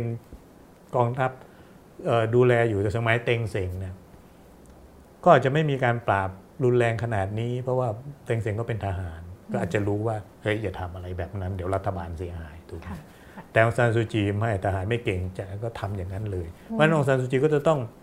สุดท้ายก็ต้องถูกบีบบังคับให้ไปดีเฟนต์ให้กองทัพจนคนก็แบบผิดหวังในตัวองซานซูจีมากอืมทำไมพูดอย่างนั้นใช่ไหมชาวโรฮิงญาซึ่งแสดงออกว่าตัวเกียรติมุสลิมด้วยอะอะไรเงี้ยมีคนจับได้ว่าเป็น มุสลิมเหรออะไรเงี้ยอืมอืมทำให้ทำให้คนจำนวนหนึ่งรู้สึกว่าโอ้ไม่ไม่ไหวใช่ไหมปณีประนอมเกินไปไหมแต่ผมคิดว่าองซานซูจีไม่ค่อยมีอะไรต่อรองมากนักอะในในแง่ตอนที่เป็นนั่นนะแต่ก็ทั้งนี้ทั้งนั้นก็ไม่ใช่ว่าองซานซูจีไม่ทำอะไรเลยนะค่ะผมคิดว่าทำหลายอย่างก็ถึงทำให้ทหารรู้สึกว่าอำนาจของเขาถูกลดลง เช่นเอ่อในกระทรวงมหาดไทยเนี่ยเดิมมันมีกรมกรมบรรเทาสาธารณภัยใช่ไหมอืมมันเคยมีเหมือนประเทศไทยเมื่อก่อนอยู่กระทรวงมหาดไทย ค่ะองซานซูจีก็ย้ายนี่ไปอยู่สำนักนายก อยู่สำนักประธานาธิบดีอะไรอย่างนี้ใช่ไหมก็เพื่อที่จะได้ใช้กลไกเนี่ยในการบำบัดสาธารณภัยต่าง ๆ เช่นโควิดอืมแล้วก็มีอาสาสมัครทางด้านสาธารณสุข เหมือนอสมบ้านเราเนี่ยค่ะก็สร้างในทางการเมืองนี่มันคือฐานทางการเมืองอืมในทางการบริหารที่มีการดึงอำนาจออกจากทหาร แล้วก็ในที่เป็น state กับ division มีสองอย่างนะในระบบการปกครองพม่าเนี่ย state ก็คือ พื้นที่ของที่เป็นชนชนชาติใช่ไหมเรามีรัฐมอญรัฐกะเหรียงรัฐไทยใหญ่อืมรัฐฉานอ่าแล้วมี division ก็คือคนที่เป็นพม่าอย่าง Mandalay division อะไรอย่างเงี้ยก็เรียก division ทั้งหมดเนี่ยองซานซูจีก็ให้อำนาจบางประการอืมเช่นถ้ามีการน่าตัดสินใจเรื่องงบประมาณได้ค่ะด้วยตัวเองอืมเพราะฉะนั้นมันคือการแม้แต่พื้นที่ที่อยู่ในรัฐที่อยู่ชายแดนที่เป็นรัฐของชนชาติเนี่ยคนที่เป็นเฮดของของรัฐนั้นๆเนี่ยก็ ก็มีอำนาจในการตัดสินใจในการใช้งบจ่ายงบประมาณโน่นนี่นั่นหรือแม้แต่อนุมัติโครงการการลงทุนก็ทำได้อืมซึ่งนั่นก็คือดึงอำนาจออกจากกองทัพเลยแปลว่าอำนาจพลเรือนมันจะเริ่มขยายขึ้น ถ้าองซานซูจีอยู่อีกหนึ่งสมัยเนี่ยค่ะผมก็คิดว่าไอ้อำนาจพวกนี้มันจะขยายมากขึ้น โดยอืที่มกองทัพรู้สึกว่าจะได้แต่มองตาปิดอืมๆเพราะมันไม่มีอะไรผิดเนี่ยรวมทั้ง ถ้าใครจำได้ที่ปรึกษาทางกฎหมายคนหนึ่งขององซานซูจีถูกยิงตายที่สนามบินค่ะคนนั้นอะ เป็นคนที่ดีไซน์ตำแหน่ง นอกรัฐธรรมนูญให้องซานซูจีอืมอืมโดยไม่ขัดกับรัฐธรรมนูญคือตำแหน่งตำแหน่งเอ่อ Council of State เนี่ยมันเป็นตำแหน่งที่ไม่มีอยู่ในรัฐธรรมนูญอืมใช่ไหมแล้วมันก็เป็นตำแหน่ง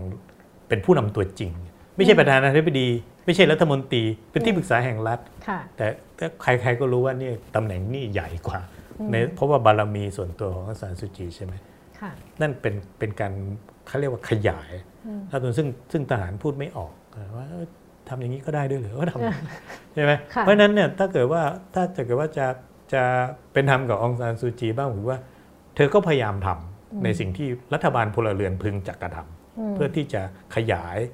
เขาเรียกว่าขยาย people mandate อะไรก็ตามที่ที่ตัวเอง represent ประชาชนถูกไหมครับ ในสภาก็มีแค่ 75%ที่ประชาชนเลือกมา 25%ก็ไม่ได้เลือก เพราะฉะนั้นทำยังไงอะให้มีอำนาจ ในการผ่านกฎมงกฎหมายทำโน่นนี่นั่นให้ได้ ผมคิดว่าอันนี้ก็ก็ต้องทำซึ่งทำให้ทหารรู้สึกว่าเออโอเคไม่ไม่ค่อยดีแล้ว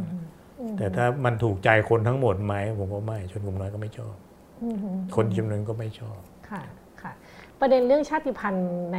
พม่าเนี่ยก็เป็นประเด็นหนึ่งที่แตกต่างจากจากไทยเนาะแล้วก็กองทัพพม่าก็ดูจะ ใช้ประเด็นเรื่องชาติพันธุ์มา ไม่แน่ใจว่าจะเป็นประโยชน์หรือเป็นโทษสำหรับเขามากกว่ากันนะคะในแล้วพอมาดูปัจจุบันเนี่ยประเด็นเรื่องชาติพันธุ์ส่งผลดีหรือผลเสียต่อกองทัพพม่าณปัจจุบันมากกว่ากันณปัจจุบันเราต้องแยกชาติพันธุ์นิดหนึ่งอืมอืมอืมนะครับ กลุ่มชาติพันธุ์กองทัพพม่าถือว่าเป็นศัตรูเบอร์หนึ่งค่ะศัตรูแห่งชาตินะครับภารกิจของกองทัพก็คือทำให้ พวกนี้หมดไปอืมอืมคือในแง่การทหารก็คือยิงมันตายไปอืมในแง่การเมืองก็ทำให้พวกเขาเข้ามาเป็นส่วนหนึ่งของของยูเนียนอืมอย่างกลมกลืน ไม่กระด้างกระเดื่องไม่ต่อรองเอ่อแม้แต่ตอนแรก ๆ เลยที่เกิดข้อขัดแย้งกันก็คือว่าพอพอมีการพยายามจะเข้า transition เข้ามาสู่ระบบใหม่ใช่ไหมครับกองทัพพม่าก็สร้างสิ่งหนึ่งที่เรียกว่า BGF ก็เรียกว่า Borders Guard อืม Border Guard เนี่ยก็คือกองกำลังชนชาติส่วนน้อยที่ถืออาวุธอยู่เขาก็อยากจะให้วางอาวุธแล้วเข้ามาอยู่เป็นส่วนหนึ่งของกองทัพอืมปรากฏว่าชนชาติส่วนน้อยไม่ยอมค่ะเมื่อไม่ยอมก็ยิงกัน เกิดปัญหามากมายช่วงสมัยรัฐบาลเต็งสิงช่วงก่อนที่จะมีรัฐธรรมนูญอืมอันใหม่ พอหลังจากมีรัฐธรรมนูญแล้ว ก็เตรียมการจะเลือกตั้งอืมนี่ก็ยื่นคำขาดกองทัพวิยมขาดว่า ชนกลุ่มน้อยทั้งหมดให้เข้ามาเป็น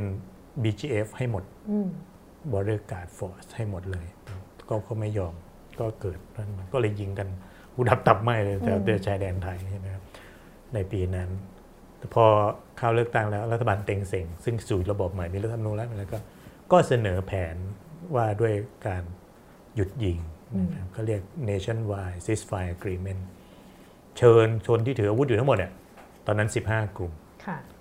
ตอนแรกก็เข้ามายอมมาเซ็นด้วย 8 กลุ่มอืมตอนหลังมาตัวปัจจุบันเนี่ยมี 10 กลุ่มเซ็นสัญญาด้วยก็ถ้าเป็นชื่อที่เราคุ้นเคยก็เช่นกะเหรียงเคนยูฉานไทยใหญ่ SSA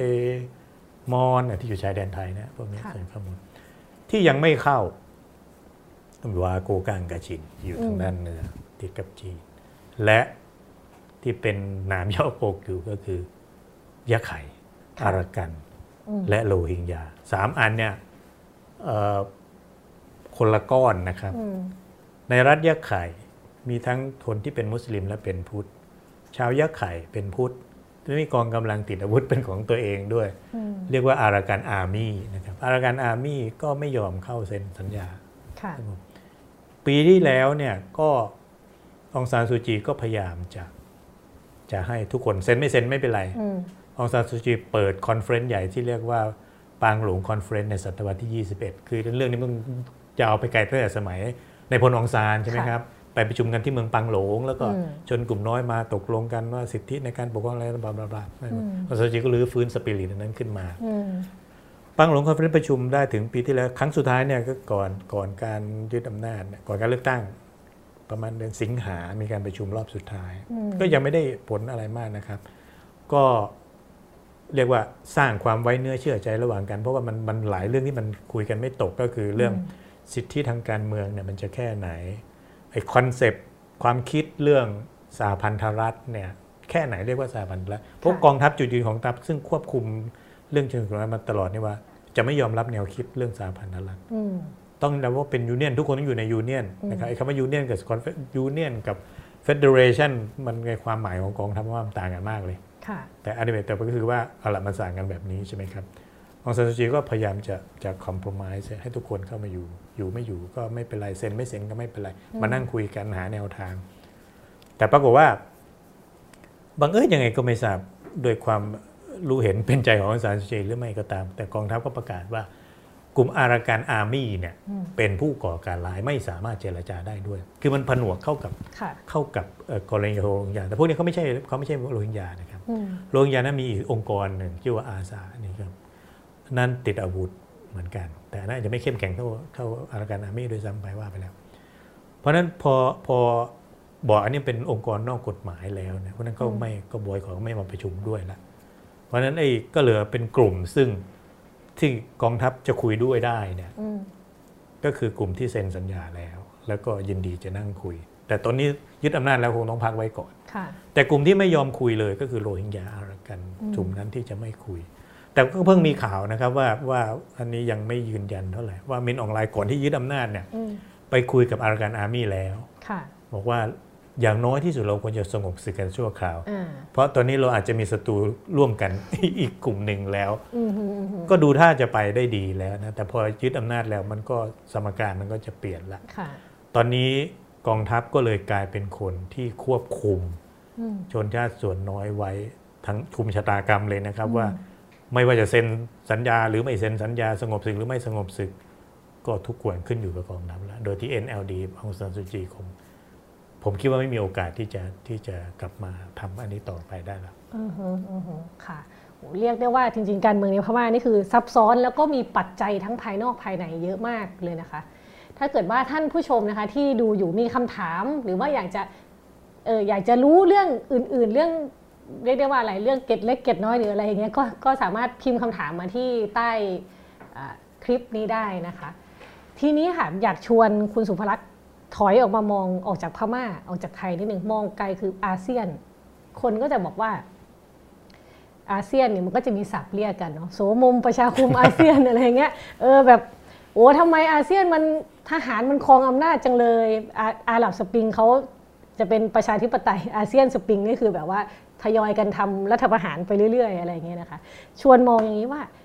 หลังจากรัฐประหารพม่าเกิดขึ้นแล้วเนี่ยไอ้ประชาธิปไตยอาเซียน ภูมิทัศน์การเมืองในอาเซียนมันจะเป็นไปต่อยังไงบ้างคะคืออาเซียนเนี่ยมันไม่ได้เป็นประชาธิปไตย ถึงแม้ว่า charter ของอาเซียนจะเขียนว่าเออกลุ่มอาเซียนจะพยายามธำรงรักษาไว้ซึ่ง ความเป็นประชาธิปไตยอืมเคารพสิทธิมนุษยชนนะอืมแต่ว่าสมาชิกส่วนใหญ่ไม่ใช่ค่ะบอกชื่อพูดเลยก็ได้เอาตั้งแต่ไทยผมก็ถือว่าเป็นอนุพันธ์หนึ่งของของกองทหารค่ะการปกครองโดยทหารนะครับแม้ว่าพลเอกประยุทธ์จะบอกว่าเคลมว่าตัวเองมาจากการเลือกตั้งก็เถอะผมก็คิดว่าไม่ใช่อะอืมยังไงก็มีที่มาจากกองทัพนั่นแหละพม่าอันนี้ชัดเจนกลับไปสู่ความเป็นรัฐทหารร้อยเปอร์เซ็นต์ เวียดนาม ลาว แม้แต่กัมพูชาค่ะก็เป็นระบอบอำนาจนิยมใช่ไหมคุณเซนอยู่ในอำนาจตั้งแต่อะไรคุณเซนมาจากการเลือกตั้งนะครับ แต่พรรคของแกมีอยู่พรรคเดียวนะค่ะพรรคฝ่ายค้านยุบทิ้งไปหมดก็แล้วก็แทบจะไม่นับว่าเป็นประชาธิปไตยอยู่แล้ว ไม่มีไว้อืมไม่มีใช่ไหมอืมกี่ประเทศแล้วเนี่ยหนึ่งสองสามสี่ห้าใช่ไหมห้าในสิบแล้วนะค่ะสิงคโปร์เนี่ยถามว่าประชาธิปไตยไหมอืมไม่ค่อยแน่ใจอืมเพราะสิงคโปร์มีฝ่ายค้านสิบคนในงานในสภา แล้วก็พรรค PAP ก็ครอบงำมาตั้งแต่ตั้งประเทศแล้วอืมมาเลเซียโอเค การเมืองอาจจะแบบเปลี่ยนไปเปลี่ยนขั้วไปไปเปลี่ยนขั้วมาเป็นประชาธิปไตยสมบูรณ์แบบไหมในมาเลเซียผมก็ไม่สมบูรณ์แบบนะครับค่ะถ้าใครมีอำนาจก็จัดการอีกฝ่ายหนึ่งด้วยความรุนแรงนี่เหมือนกันอืมในฟิลิปปินส์แน่นอนประธานาธิบดีมาจากการเลือกตั้ง แต่ดูเตอร์เต้มีบุคลิกของของ strongman ค่ะคือคนที่เป็นประเผด็จการมากกว่า และใช้วิธีรุนแรงปราบปรามประชาชนฝ่ายต่อต้านอืมสงครามยาเสพติดของเขานั้นฆ่าคนหลายพันเหมือนกันพอๆกับประเทศไทยสมัยก่อน เพราะฉะนั้นถ้าเราดูจำนวนมาก เหลืออินโดนีเซียประเทศเดียวที่พอจะพูดว่า โอเค ตั้งแต่ปี 40 41 เป็นต้นมาเนี่ยกองทัพ พร้อม โดยความริเริ่มของกองทัพเองนะครับประเทศอินโดนีเซียเป็นกองทัพเดียวที่คิดว่าเราพูดได้เต็มปากและน่ายกย่องในฐานะทหารกับการเมืองเนี่ยถ้าใครที่ศึกษาเรื่องเนี้ยปฏิรูปตัวเองถอยออกจากการเมืองอืมอนุญาตให้รัฐบาลพลเรือนสืบต่อดำเนินไป แน่นอนยังไม่สำเร็จแล้วคนคนอินโดนีเซียก็อาจจะบ่นกองทัพก็ยังมีโน่นนี่นั่นอยู่ แต่ว่าโดยภาพรวมๆแล้วเราจะเห็นว่าอินโดนีเซียมีการเลือกตั้ง ไม่มีการรัฐประหารอืมมา ช่วงระยะเวลาที่เรียกได้ว่าตอนนี้อินโดนีเซียดูดีที่สุดค่อนข้างลงในอาตัวเซียนแล้วก็แล้วก็พยายามจะแสดงบทบาทเป็นผู้นำอาเซียนนะครับอืมอืมจะสังเกตได้ว่าอย่างการยึดอำนาจในพม่าเนี่ยอินโดนีเซียเป็นชาติแรกที่ที่แสดงความกระตือรือร้นอืมกว่าใครทั้งหมดเลยบอกว่ากลุ่มอาเซียนควรนั่งประชุมกันนะอืมควรที่จะเอ่อหารือกันว่าสถานการณ์ในพม่าควรจะมีท่าทีอะไรกันอย่างไรค่ะแต่ปัจจุบันยังไม่มีใครตอบรับเลยอืมมีสิงคโปร์มีอินโดนีเซียมาเลเซียใช่ไหมครับสามชาตินี้ที่ที่เป็นเอ่อ ตัวตั้งตัวตีที่จะรู้ว่าอาเซียนควรมีวัฒนธรรมที่ดีอืมเกี่ยวกับการเมืองที่เป็นประชาธิปไตยค่ะต่อให้มันไม่เป็นเต็มรูปแบบหรอกเราก็พูดไม่ได้ว่าสิงคโปร์เป็นหรอกเอ่ออมเราพูดไม่ได้หรอกมาเลเซียว่าเป็นหรอกอินโดนีเซียโอเคอาจจะพวกเพื่อแต่อย่างน้อยที่สุดเขาเขาก็ยึดถือการเลือกตั้งกองทัพของเขาถอยออกจากการเมืองนานแล้ว แล้วก็ไม่เคยคิดจะกลับมาอีก มีนายทหารบางคนคิดนะครับ แต่ว่ากองทัพโดยทั้งมวลไม่คิดว่าเป็นภารกิจของของตัวเอง ที่จะต้องรันการเมืองต่อไปแล้ว ในขณะที่กองทัพไทยกองทัพพม่าและที่อื่นๆยังคิดอยู่นะที่อื่นอาจจะไม่ได้ปกครองโดยกองทัพทหารโดยตรงพรรคคอมมิวนิสต์ในลาวในเวียดนาม แต่ก็มีลักษณะเป็นอำนาจนิยมมากเพราะฉะนั้น landscape ของของของอาเซียนโดยรวมมันมันไม่เป็นประชาธิปไตยแสดงว่าคือถึงพม่าทำรัฐประหารก็ไม่ได้เปลี่ยนแปลงอะไร เพราะว่าอาเซียนมันก็ อยู่เปลี่ยนนิดหน่อยหรือทำให้พลเอกประยุทธ์มีเพื่อน ไม่เหงาแล้ว มีมีคนนายทหารยึดอำนาจทางการเมืองเหมือนตัวเองแล้วค่ะค่ะพอพูดถึงประเด็นนี้มันก็มีคนน้อยใจเนาะหมายความว่าคนไทยหลายคนพอเห็นว่าโอ้พม่าทำรัฐประหารเสร็จต่างชาติ อเมอเมริกา นิวซีแลนด์อะไรต่างๆโอ้ยมาแบบแสดงความเรียกว่าอะไรความเป็นความเป็นห่วงแล้วก็ มีการ sanction มีอะไรต่างๆ เกิดขึ้น คนก็บอกว่าที่ประเทศไทยทำรัฐประหารไม่เห็น ไม่มีใครสนใจ ไม่เห็นมีใครสนใจเลยทำไมทีเป็นพม่าโหเข้ามานู่นนี่นั่นกันเยอะจังทำไมครับอยากรู้เหตุผลเหมือนกันว่าพม่ากับไทยมันมีความต่างกันยังไง ทีไทยคนไม่แคร์ทีพม่าคนอันนี้มากเลย ผมพออธิบาย คือถ้าพูดง่ายๆนะแต่มันจะง่ายไปนะ พม่าเล่นบทผู้ร้าย มาโดยตลอด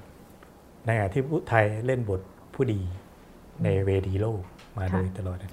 ในโลกนี้มีรัฐที่เป็นผู้ร้ายสองสามประเทศนะแต่จริงมีอาจจะนับได้มากกว่านั้นแต่นับที่แบบคุณหูเลยนะเกาหลีเหนืออิหร่านมากถ้าเกิดอะไรขึ้นในประเทศพวกเนี้ยคนโอ้ยลุมประนามยามเหยียดมากมายเต็มไปหมดนะแต่คำอธิบายแบบนี้ผมไม่ค่อยชอบไม่ถูก แล้วผมคิดว่าไม่ถูก ประเทศอเมริกาก็โจมตีคนอื่นเยอะแยะทำไมไม่มีโดนประนามบ้างจริง Black Lives Matter นี่ก็เพิ่งเป็นในประเด็นอเมริกาใช่ไหมไม่มีใครด่าเลยผมอธิบายอย่างนี้ว่าพม่าเนี่ยเราต้องกลับไปไกลหน่อยนะครับ กลับไป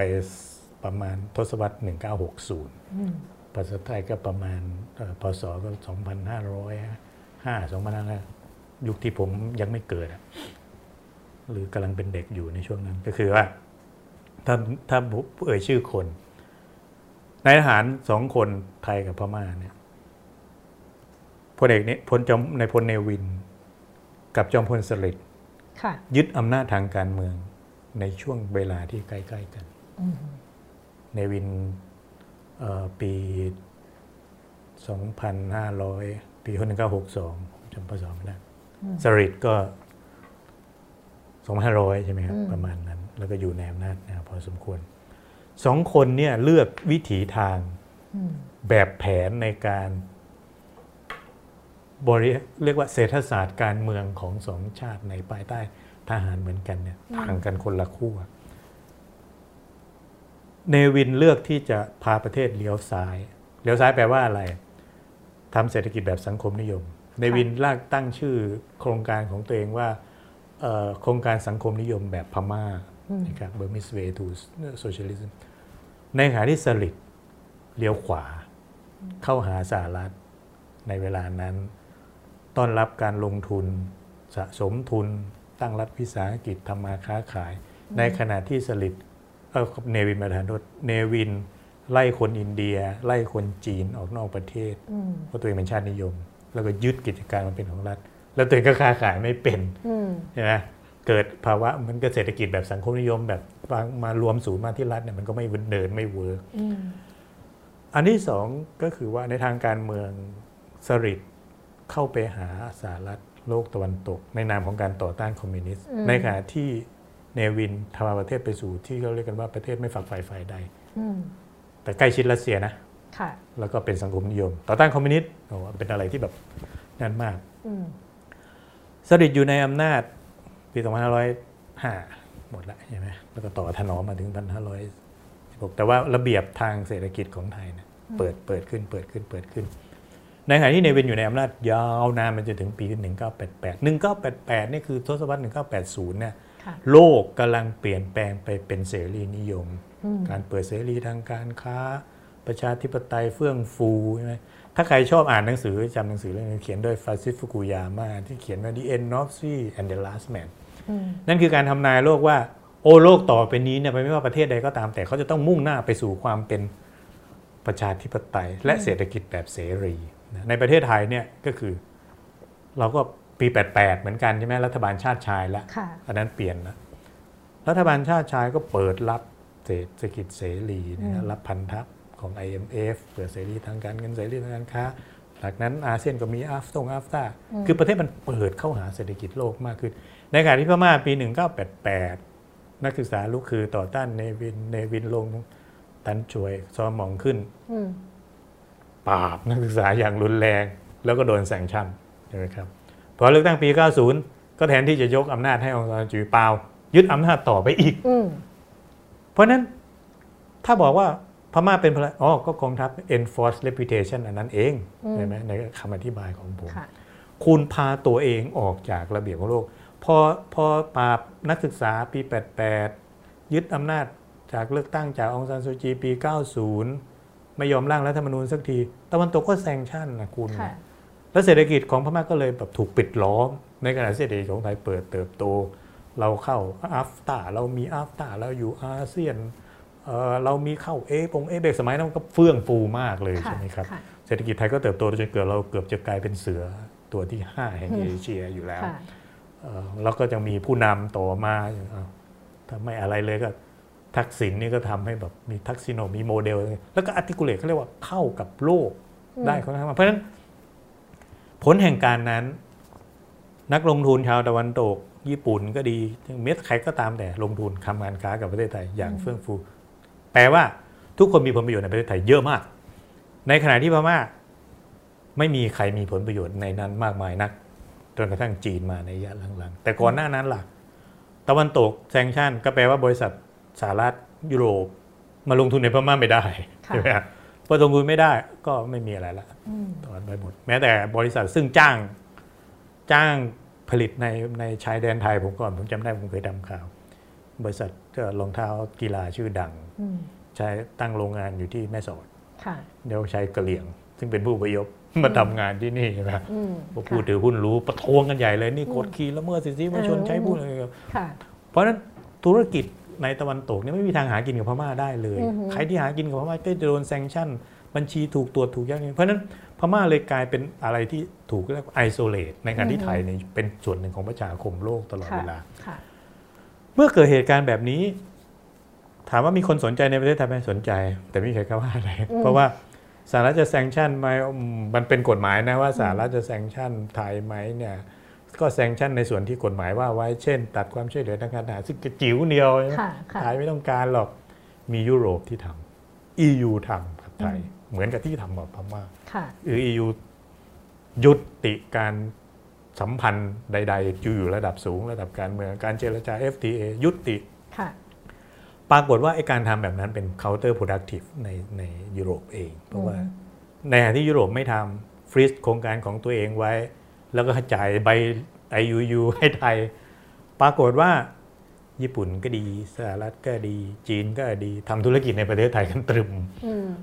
ยุโรปก็เลยเอาเสียประโยชน์นี่ค่ะใช่ไหมสุดท้ายก็ต้องพยายามกล่อมแกล้มมาก็เชิญประยุทธ์ไปยุโรปอะไรอย่างเงี้ยบ้างเถอะในขณะที่พม่าแซ งชั่นแล้วก็แซงชั่นเลย ก็ไม่มีก็ไม่เป็นไรก็ก็ไม่ไม่เป็เกิดนอะไรไรก็ไม่ขึ้นเกิดอะไรเออแต่ขึ้นของไทยมันกระเทือนในหลายมุมหลายด้านเพราะฉะนั้นถ้าเราพูดง่าย ๆ ก็คือว่าไทยน่ะถูกเขียนให้เป็นผู้ดีอะอืมเพราะว่าสมบัติผู้ดีอยู่ที่นี่มากค่ะเขาก็เลยไม่ว่าต่อให้เราทำตัวอันธพาลอืมขนาดไหนทหารไทยจะงี่เง่าขนาดไหนก็ไม่ว่าเออโอเคโอเคเพื่อเพื่อประโยชน์ของนั่นอะไรแบบนี้นะแล้วทหารไทยก็จะเรียนรู้มากกว่าทหารพม่าหน่อยหนึ่งตรงที่ว่าเข้าเร็วออกเร็วนะ พลเอกประยุทธ์นี่ชักย่ามใจอยู่นานนี่อาจจะมีปัญหาในอนาคอ่าตฮะแต่ส่วนใหญ่แล้วจะต้องเข้าเร็วออกเร็วอืมฮึอืมฮึค่ะ ทีนี้ตต่อประเด็นเรื่องแซงชั่นนิดนึงนะคะ ก่อนจะเข้าเรื่องคำคำถามจากทางบ้านเนาะเพราะว่าเห็นว่ามีคำถามเยอะอยู่เหมือนกันนะคะ มันก็มี มีการมีเรียกว่ามีการตั้งคำถามว่าการแซงชั่นจากต่างชาติกับพม่าเนี่ยจริง ๆ แล้วเนี่ยมันส่งผลต่อกองทัพพม่า หรือมันส่งผลต่อประชาชนพม่ากันแน่ ในความหมายว่าใครที่ได้รับผลกระทบมากกว่ากัน ในในประเด็นนี้คุณสุภลักษณ์มองยังไงบ้างคะต้องต้องต้องแยกแบบนี้พม่าโดนแซงชั่นมานานนานอืมอืมอืมตั้งแต่สมัยก่อนแล้วค่ะคือมันเป็นไม่ใช่อะไรที่เขาแบบว่าน่าตกตื่นเต้นตกใจอะไรเลยเวลาจะบอกว่าความบาดพม่าปิดล้อมเศรษฐกิจเขาเนี่ยประเด็นอยู่ตรงนี้ครับว่าเมื่อก่อนเนี่ยระบบการการความบาดเนี่ยเขาเรียกว่าทำเป็นการทั่วไป แปลว่า ไม่ลงทุนไม่ค้าขายกับพม่าใครที่ลงทุนค้าขายกับพม่าเราจะแซงชั่นด้วย เป็นการปิดล้อมทางเศรษฐกิจ ปรากฏว่ามันเป็นเหมือนยุโรปเขาเรียกว่า counter productive บริษัทอเมริกาเนี่ยโดนเนี่ยเมื่อก่อนมียูโนแคลลงทุนในในพม่าใช่ไหมครับเป๊ปซี่เป๊ปซี่ลงไม่ได้อะต้องแอบแอบใช่ไหมแต่พอ sanction แบบนั้นมันโดนกันหมด เขาก็เปลี่ยนวิธี sanction ใหม่ ยุคหลังเนี่ยเปียกเขาเรียกว่ามันเป็นวิธีที่ target ไปเลยว่า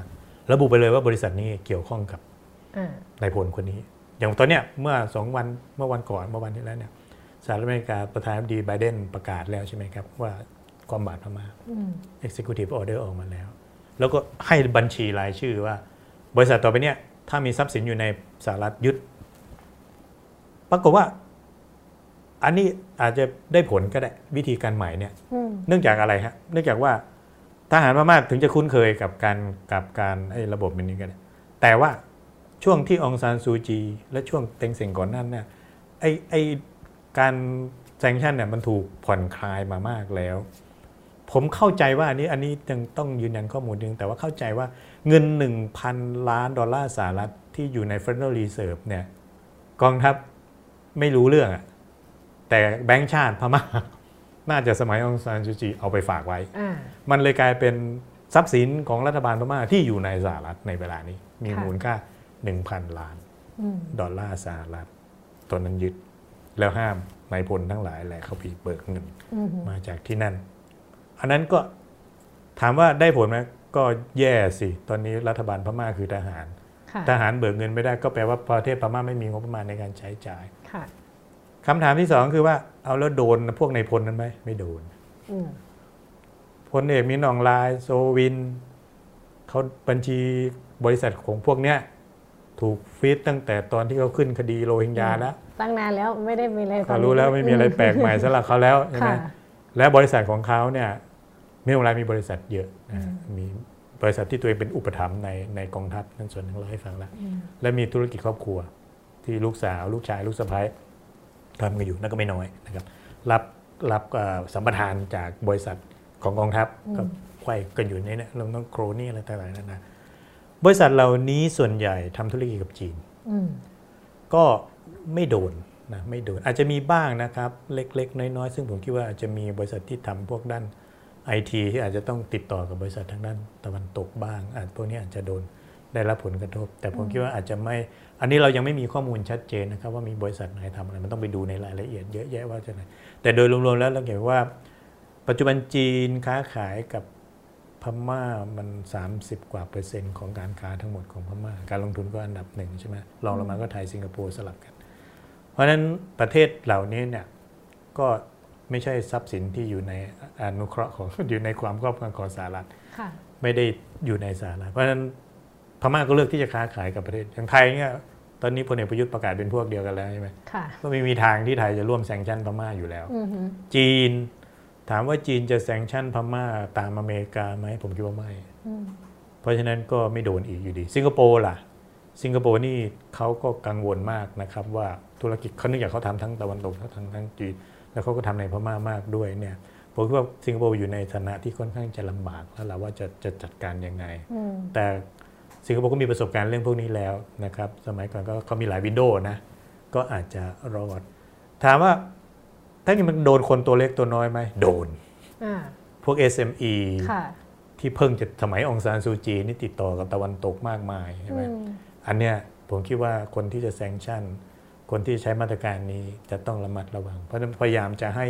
มันโดนตัวใหญ่ คือโดนกองทัพ โดนนายทหารหน่วยต่างๆ ในกองทัพให้มากที่สุดเท่าที่จะทำได้ ก็ต้องมั่นใจว่าไอ้ไอ้การแซงชั่นเนี่ยมันมันแม่นยำพอใช่ไหมมันพรีไซส์มากพอ ที่จะทำทำไมงานมันก็จะเป็นแค่การประกาศไปเรื่อยๆ อย่างเงี้ยรวมทั้งเงินหนึ่งพันล้านผมคิดว่า สิ่งที่สหรัฐประกาศต้องเคยมีข้อยกเว้นไว้นะ ถ้ามันเป็น humanitarian ก็คือทางด้านจะช่วยเหลือทางด้านมนุษยธรรม เช่นกลงโควิดโควิดอะไรเงี้ยค่ะค่ะก็ยังคงเอามาให้อยู่ต่อไปได้ และข้อเท็จจริงของโลกคือว่า ไอ้บรรดาเงินเหล่านี้เนี่ยกับประเทศตะวันตกให้กับพม่าเนี่ยมันเป็นเงินพวกนี้ทั้งนั้นอือฮึแปลว่ามันจะรอดพ้นจากการถูกถูกฟรีถูกแซงชั่นด้วยค่ะเช่นกันอ่าฮะมันก็มีเส้นระหว่างเส้นจริยธรรมในคือการเขามันต้อช่งวยมีเหลือนะมนุษย์มันก็ต้องมีอะนะครับ เพราะว่าอ่าฮะเพราะว่าคือถ้าคุณคุณแน่นอนคุณต้องการจะตีตัวใหญ่แต่มันโดนแต่ตัวเล็กเสมอเสมอเนี่ยคุณจะใช้วิธีนี้อยู่หรือเปล่า มันอาจจะต้องพิจารณาเพราะมันไม่ได้ผลไงเมื่อก่อนในอดีตเนี่ยมันไม่เคยได้ผลเลยค่ะค่ะการจนกระทั่งแม้แต่ในวอชิงตันเนี่ยผมก็เข้าใจว่า มีงานศึกษาวิจัยจำนวนมากนะที่พบว่า โอ้ไอการความบาดเนี่ยมันทำให้เราเจ็บอืมมันเหมือนยิงปืนใส่หัวไม่เท้าตัวเองตลอดเวลาค่ะเพราะฉะนั้นคนจำนวนหนึ่งนักธุรกิจในสหรัฐก็ก็ไม่อยากให้มีการแซงชั่นหรอก ในสถานการณ์ซึ่งเศรษฐกิจมันเริ่มผูกพันเพราะว่ามันมันไม่โดนเป้าหมายอืมฮึที่แท้จริงค่ะค่ะคำถามสุดท้ายก่อนที่จะเข้าคำถามจากจากทางบ้านนะคะ ในเมื่อการแซงชั่นก็ดูจะ ทำแล้วมันก็ยากไม่รู้ได้ผลไม่ได้ผลยังไง แล้วอะไรที่จะเป็นตัวช่วยให้พม่ากลับมาเป็นประชาธิปไตย หรือช่วยให้ประชาชนเขาสามารถต่อสู้เพื่อที่จะได้รับเสรีภาพกลับคืนมาเหมือนเดิมได้บ้าง เป็นคำถามที่ตอบยากมากเพราะว่าใช้เวลาอืมใช้เวลาเอาถ้านับปี62ให้ผมผมชอบรีเฟอร์ถึงถึงเอ่อประวัติศาสตร์พม่าในปี 1962 ก่อนหน้านั้นมันก็จะมันประเทศไทยช่วงแรกๆเหมือนกันนะ ไม่ชัดเจน อยู่ในการปกครองของทหารมา 50 ปี มีช่วงสั้น ๆ คือของซานซูจี5 ปีแบบช่วงเต็งเสงอาจจะพอกล่อมแกล้มอืมเป็นกึ่งๆใช่ไหมฮะแต่ของเต็งเสงก็มีสองขาแกก็รู้ทหารแล้วก็รู้ทั้งพลเรือนก็พอได้พอได้เอ่อ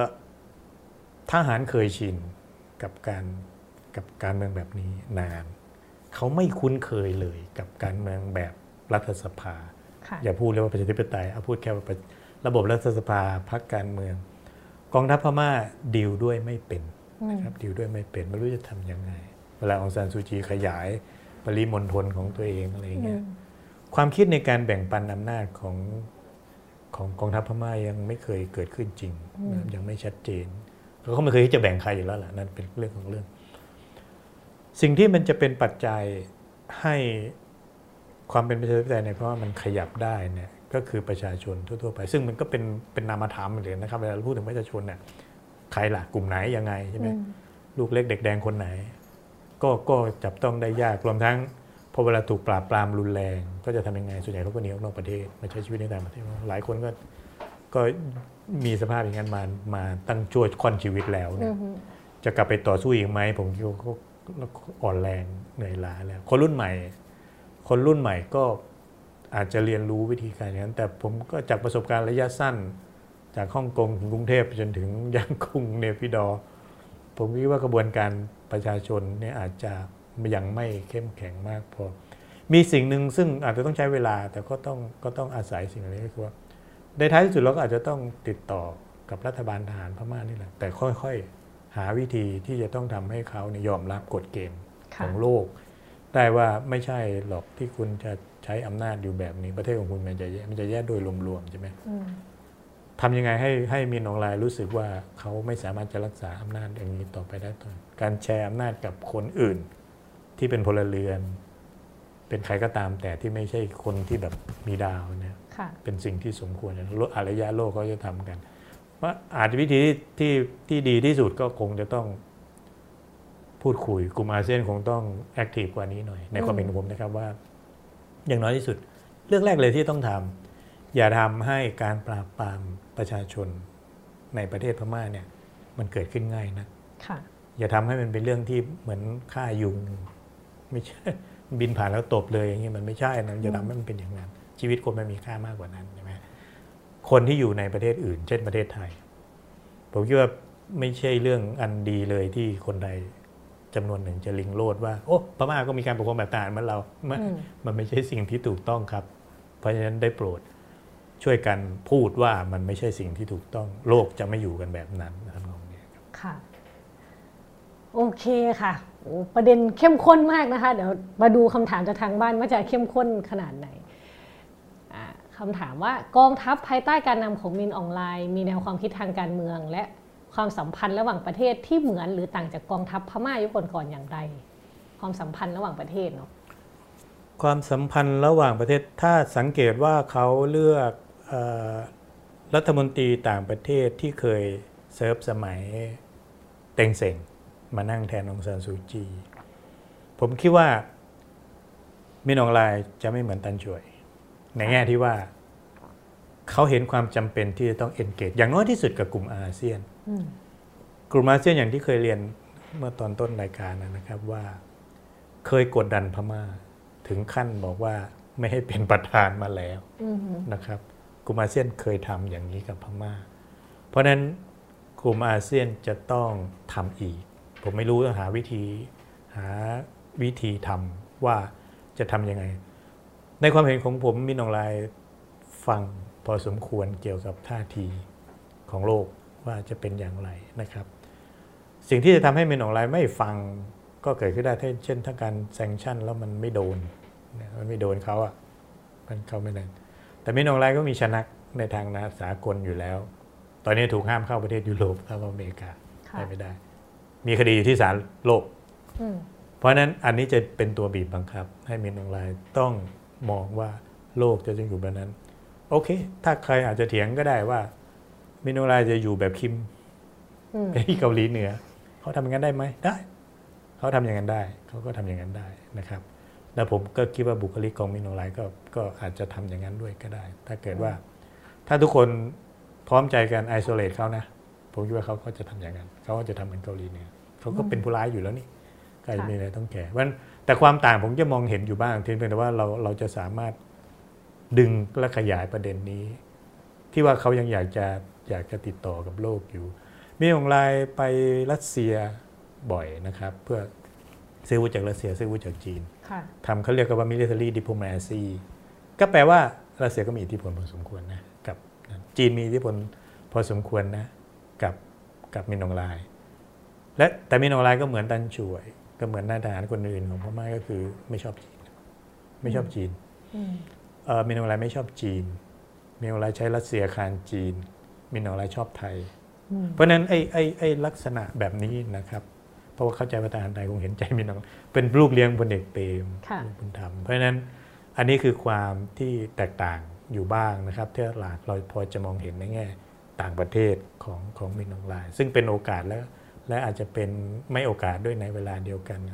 สหรัฐมองเกมอันนี้อย่างไร อันนี้ผมว่าเราต้องพิจารณาด้วยว่าสหรัฐ จริงจังกับการกดดันพม่า หรือเพียงแค่จะบลัฟจีนอันนี้อันนี้จะต้องอ่านค่ะมันก็มีปัจจัยภายนอกด้วยเนาะมาประกอบว่าเขาจะตัดสินใจยังไงทำคือพม่ามันเป็นประเด็นโลกอะพม่าไม่เคยเป็นประเด็นระดับกระจอกงอง่อยเลย เขาเป็น global issue มาตลอดการนะครับค่ะคำถามถัดไปนะคะ ก็อาจจะเชื่อมเชื่อมต่อกับเมื่อกี้ได้อยู่นะคะ จีนมักถูกมองว่าให้การสนับสนุนกองทัพพม่าในการทำรัฐประหาร และอาจรวมถึงการปรับปรามประชาชนที่ออกมาต่อต้าน คุณคิดอย่างไรเออจีนจีนก็ไม่ค่อยทั้งหมดนะฮะอาจจะถูกส่วนหนึ่ง เพราะว่าตอนนี้จีนขายอาวุธอาวุธ 50%ของกองทัพพม่าซื้อจากจีน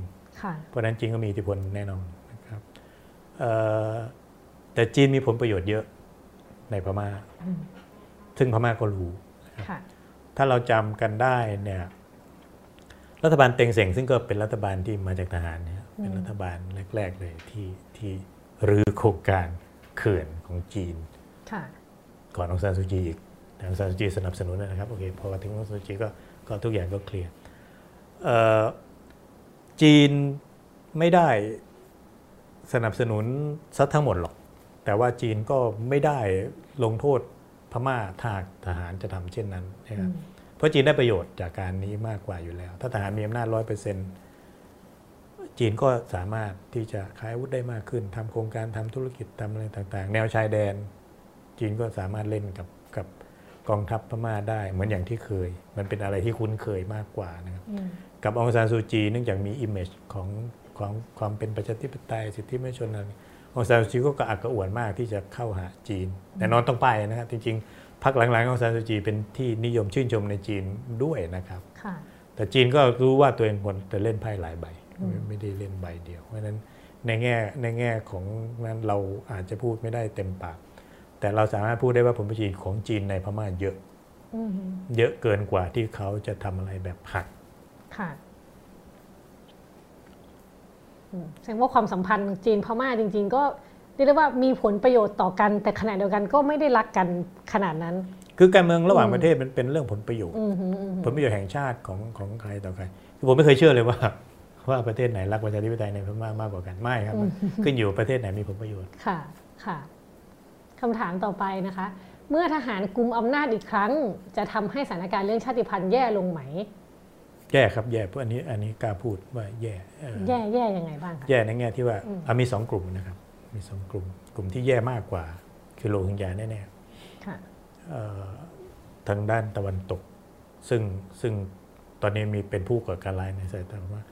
กลุ่มที่อำนาจต่อรองลดลงพวบภาพเลย ก็คือฝั่งที่อยู่ในสัญญาเอ่อสันติภาพค่ะกับพม่าอยู่แล้วกำลังเจรจาอยู่แล้วอืมในตอนนี้อืมก็คือ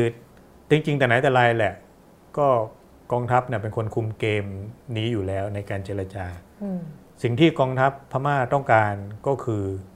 เขาเรียกว่า unity unity คือทุกคนต้องเข้ามารวมกองทัพพม่านะอืมฝั่งเมื่อก่อนก็อาจจะให้ก็เรียกว่าเขาเรียกว่าอะไรนะเอ่อ capital ceasefire หมายถึงว่าให้ concession เช่น ให้ป่าให้ประมงให้อืมอืมทำเหมืองแร่ให้ชนค่ะกลุ่มน้อยที่ยอมสวามิภักดิ์เนี่ยค่ะนะให้ผลประโยชน์ทางธุรกิจทางเศรษฐกิจ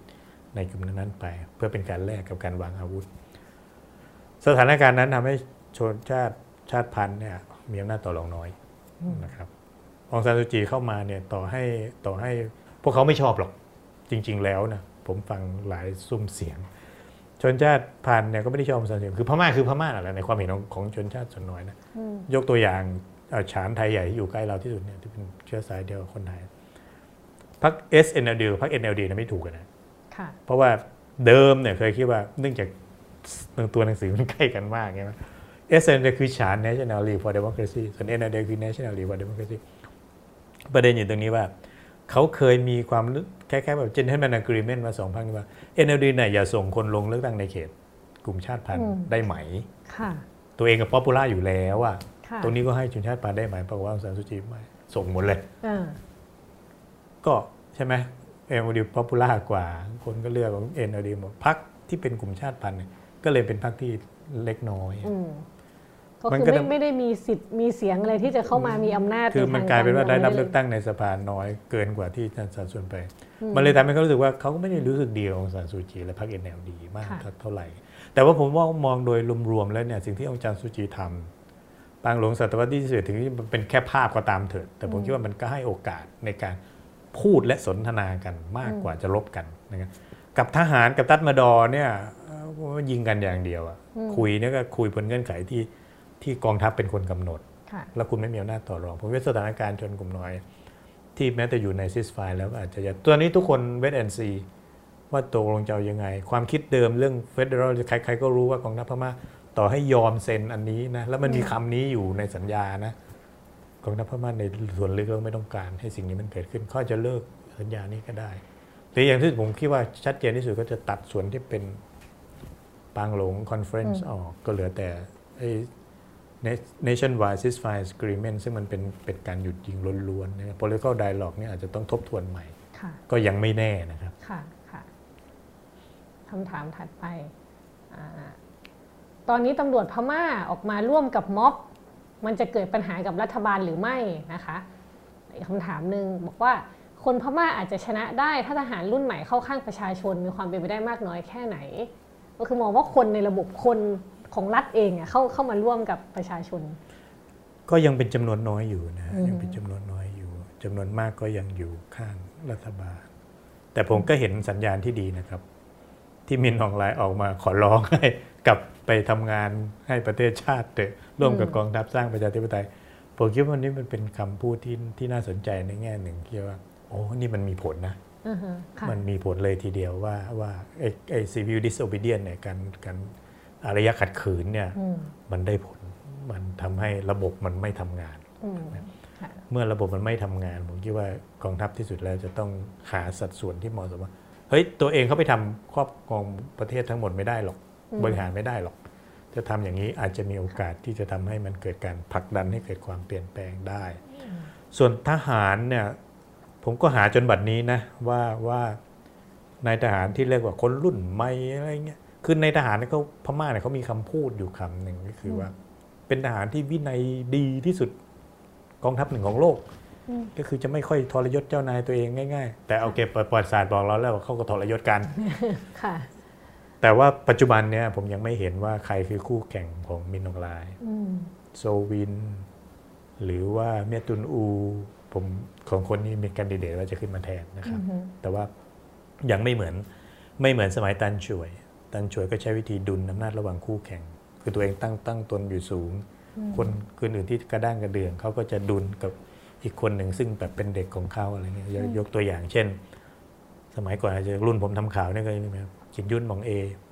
รุ่นหลังมาหลังจากเปลี่ยนระบบใหม่ก็มีช่วยมานเต็งเซ็งค่ะนะเต็งเซ็งก็ได้เป็นประธานาธิบดี ส่วนช่วยมานตอนนั้นเป็น Chief of Staff ก็หมายมั่นปั้นมือว่าจะขึ้นมาแทนตันช่วยตันช่วยก็ไม่ให้ก็ไปให้โซเอ่อไปให้เมียนออนไลน์ซะช่วยมานแกก็เลยไปอยู่สภาก็เป็นประธานสภาประธานสภาก็ขัดแย้งกับกับเต็งเซ็งก็ก็ก็เด็กตันช่วยด้วยกันทั้งคู่แหละอือฮึแต่ก็ใช้วิธีแบบนี้ใช่ไหมต้องคนสองคนก็สู้กันด้วยตอนนั้นมาสู้กันในสภา เพราะทุกคนหลุดจากกองทัพแล้ว ทีนี้กองทัพรุ่นใหม่รุ่นรุ่นรุ่นเมียออนไลน์นี่ผมยังยังยังไม่เห็นว่าใครทำตัวเป็นแบบนั้น แต่พม่าถ้าเขารู้ว่า ใครกระด้างกันเดือดเขาจะรีบจัดการก่อนอือฮึเหมือนกับตันช่วยก็จัดการขินยุนจนแบบว่าสิ้นชื่อไปเลยใช่ไหมค่ะค่ะแต่ว่าจริง ๆ คนในระบบก็ไม่ใช่แค่ทหารกับตำรวจเนาะแต่ยังมีพนักงานธนาคารมีแพทย์พยาบาลอะไรออกมา เยอะเหมือนกัน ก็มีครับทีนี้ที่ขึ้นอยู่กับว่าจะต้านทานกระสุนของกองทัพได้แค่ไหนคือพม่าเขาวันนี้ขอร้องวันพรุ่งนี้จะใช้ปืนอืมใช่ไหมฮะอันนี้อาจจะอาจจะต้อง พวกเขาหลายคนก็ไม่อยากตายผมคิดว่าอย่างนั้น เราเองเป็นคนข้างนอกเราก็ตัวว่าก็มองเรื่องนี้ด้วยความวิตกกังวลว่าโอเค civil disobedience ดีมันเป็นอะไรที่จะทำให้ระบบมันไม่ฟังก์ชันอือฮึแต่เมื่อมันไม่ฟังก์ชันนานๆ โดยที่กองทัพเนี่ยยังอยู่ได้ คือเขามีธุรกิจของเขามีอะไรก็มีธุรกิจของตัวเองเพราะฉะนั้นในแง่ structure ของอำนาจมันอยู่ได้ แต่ระบบเศรษฐกิจอื่นมันจะอยู่ไม่ได้ใช่ไหมอือฮึอือฮึสาธารณสุขถ้าหมอประท้วงแล้วใครรักษาคนเป็นโควิดอะ ค่ะ ใช่ไหมอืมถ้าหมอบอกว่าโอเคยังรักษาคนอยู่แล้วมันแล้วมันประท้วงตรงไหนในเมื่อก็ยังไปรักษาคนอยู่อืมเพียงแต่ไม่ฟังคำสั่งรัฐบาลเลยหรือว่าอะไรอย่างเงี้ยอืมอืมผมคิดว่ามันมันมันหลายอย่างมันก็จะเป็นไดเลม่าในตัวเองอือฮึอือฮึค่ะอะยังมีคำถามเรื่องชาติพันธุ์อยู่นะคะ ถามว่าชาติพันธุ์ในพม่าจะประกาศอิสรภาพจะนำไปสู่สถานการณ์ที่พม่าแตกเหมือนที่โซเวียตแตกมาแล้วได้หรือไม่ครับ เขาก็อยากทำนะ แต่ว่ามันกำลังมันสู้ไม่ไหว ก็คือกลุ่มชาติพันธุ์ก็ก็เคย แล้วก็อยากมีรัฐเป็นของอืมมีรัฐเป็นของตัวเองมีชื่อ แต่ว่าไม่ได้อำนาจปกครองจริงๆใช่ไหมค่ะค่ะพรรคมอญไม่ได้ปกครองรัฐมอญอืมSSA ไม่ได้ปกครองไทยใหญ่รัฐฉานใช่ไหม KNU ไม่ได้ปกครองกะเหรี่ยงอย่างเงี้ยค่ะ มีอยู่แต่ในชื่อแต่เพียงในนามและอีกคำเป็นรัฐในในพม่ามันเป็น concept ที่หลวมมากมันไม่สามารถ implement คือได้คือมันไม่ได้มีกลไกรัฐที่ไม่มีที่แบบไม่มีมั่นรับคงอะไรขนาดนั้น ทีนี้วิธีการจะทำแบบนั้นแยกตัวได้คุณต้องใช้อาวุธ ต่อสู้ค่ะด้วยอาวุธ ตอนนี้ ผมคิดว่าในทุก ๆ กลุ่มมีกำลังเรือนร้อยเรือนพันแค่นั้นเองอือฮึคุณแยกตัวจากพม่า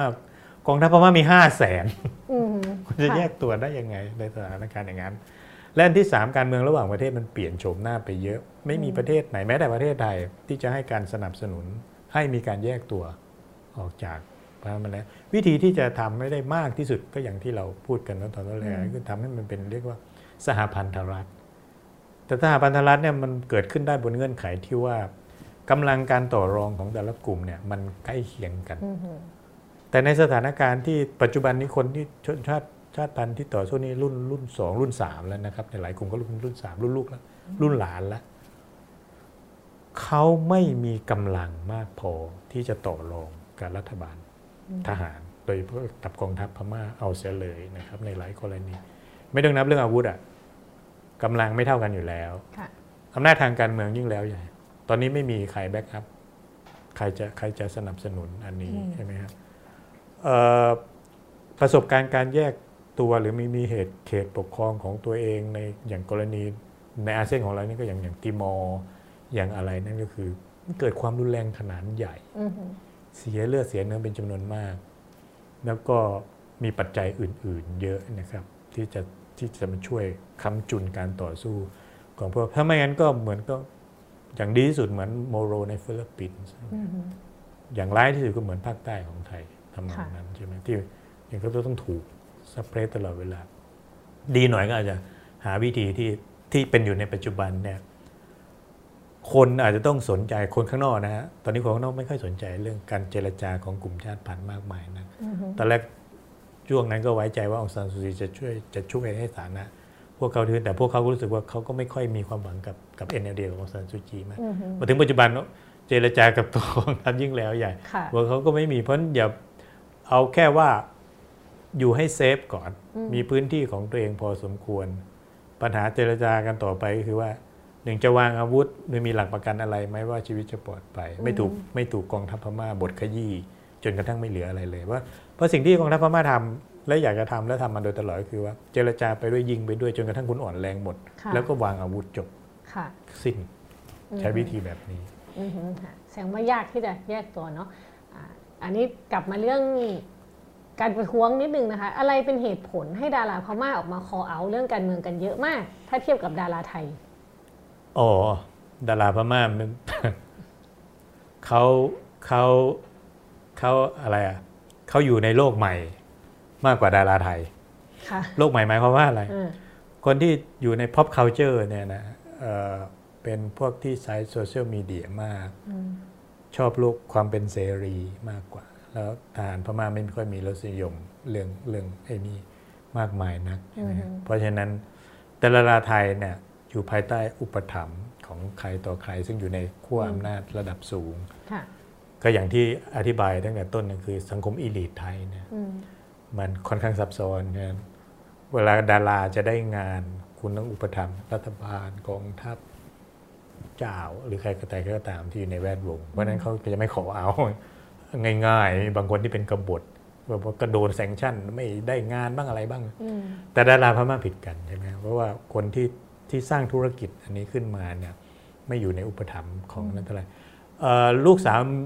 ลูกสาวของมินออนไลน์มีธุรกิจบันเทิงอยู่นะครับ มีฟิล์มบริษัทเครื่องก็เป็นแค่หนึ่งมันดาราเขาก็พยายามสร้างไอ้ไอ้อุปถัมภ์แบบนี้เหมือนกันให้เกิดขึ้น แต่คนพม่าก็รู้ว่าช่วงที่ผ่านมาเนี่ย เขาอยู่ได้เพราะเสรีภาพ เพราะการบริโภคของของประชาชน เขาอยู่ได้เพราะประชาชนไม่ได้อยู่ได้เพราะกองทัพเพราะฉะนั้นผมคิดว่า ดาราพม่าคำนวณแล้วแหละว่า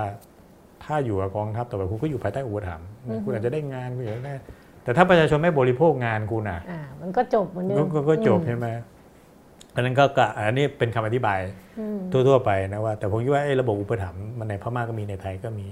เนื่องจากในพม่าอาจจะยังไม่แข็งแกร่งมากพอไม่ใช่เขาไม่ทำนะเขาก็ทำมีนองไลน์ให้ลูกทำธุรกิจนี้เลยเพราะพวกเซเลบจำนวนหนึ่งก็ ก็อาจจะไม่กล้ากระด้างกระเดึงแต่จำนวนหนึ่งก็อยู่นอกอุปถัมภ์ของของลูกสาวมีน้องลายก็คือคือระบบอุปถัมภ์ในวงการบันเทิงยังไม่แข็งแรงมาก คือมันอาจจะมีหลายหลายหลายองค์ หลายองค์อุปถัมภ์ค่ะค่ะโอ เคคำถามถัดไป ความตื่นตัวของคนรุ่นใหม่ในพม่าจะเป็นพลัง drive ได้มากน้อยแค่ไหน น่าจะหมายถึงในทางการเปลี่ยนแปลงทางการเมืองอะไรใช่ฮะแต่ผมคิดว่าก็ก็น่าสนใจแต่ผมไม่กล้าทำนายว่ามันมันจะนำไปสู่ เสียเลือดเสียเนื้อ หรือมันจะนำไปสู่ใจชนะที่สวยงามใช่ไหมการรู้คือ ของทุกที่ทั่วโลก มันก็ไม่ค่อยจบสวยเท่าไหร่มั นก็จะมีปัญหาอยู่ แต่ถามว่าเรามีความหวังได้ไหม ได้นะ ในในความเห็นของผมก็คนที่เห็นโลกมาขนาดนี้ ผมคิดว่าคนรุ่นใหม่ให้อะไรที่ที่เป็น ต่อให้เขาไม่สามารถเข้าไปยึดอำนาจรัฐได้แมสเซจที่เขาบอก สิ่งที่เขาพยายามจะบอกชาวโลกเนี่ย เป็นอะไรที่คนไม่อาจจะละเลยได้ เหมือนเหมือนเหมือนเหมือนนักศึกษาไทยปัจจุบันนี้ก็ตามแต่เขาพูดในสิ่งที่คนไทยไม่เคยพูดมาก่อนเลย ในพม่าก็เหมือนกัน ใครกล้ากระด้างกระเดืองกับ ผมว่าถ้าเราเห็นปรากฏการณ์หมอก็ดีตำรวจก็ดี หรือคนอื่น ๆ ก็ดีที่เป็นคนใหม่อยู่ในวิชาชีพแล้วออกมาแสดงตัวขนาดนี้ ผมว่าเป็นอะไรที่น่าสนใจมากเฉพาะสังคมพม่านะเพราะนั้นก็ผมก็พูดได้ว่า โอเคเรามีความหวัง แต่ถามผมว่าไปถึงไหน ผมไม่ค่อยแน่ใจ ค่ะเด็กสองคำถามสุดท้ายนะคะ เป็นไปได้ไหมว่าพม่าจะมีพรรคการเมืองอื่น นอกจาก NLD ที่สนับสนุนประชาธิปไตยและทำให้มีอำนาจต่อต้านกองทัพมากขึ้น เป็นไปได้ครับแต่ว่าก็อย่างที่ว่าเนื่องจากว่าพรรค NLD กวาด ไปเสียเยอะอืมเอ่อพรรคอื่นก็ไม่ได้เลยค่ะรวมทั้งพื้นที่บางพื้นที่ที่เคย มันเป็นสัญญาใจใช่ไหมที่จะให้พรรคอื่นบ้างโดยเฉพาะพรรคที่เป็นชาติพันธุ์เนี่ยอืมขึ้นมามีสัดส่วนที่พอพอพอที่จะร่วมมือกัน ล้อมได้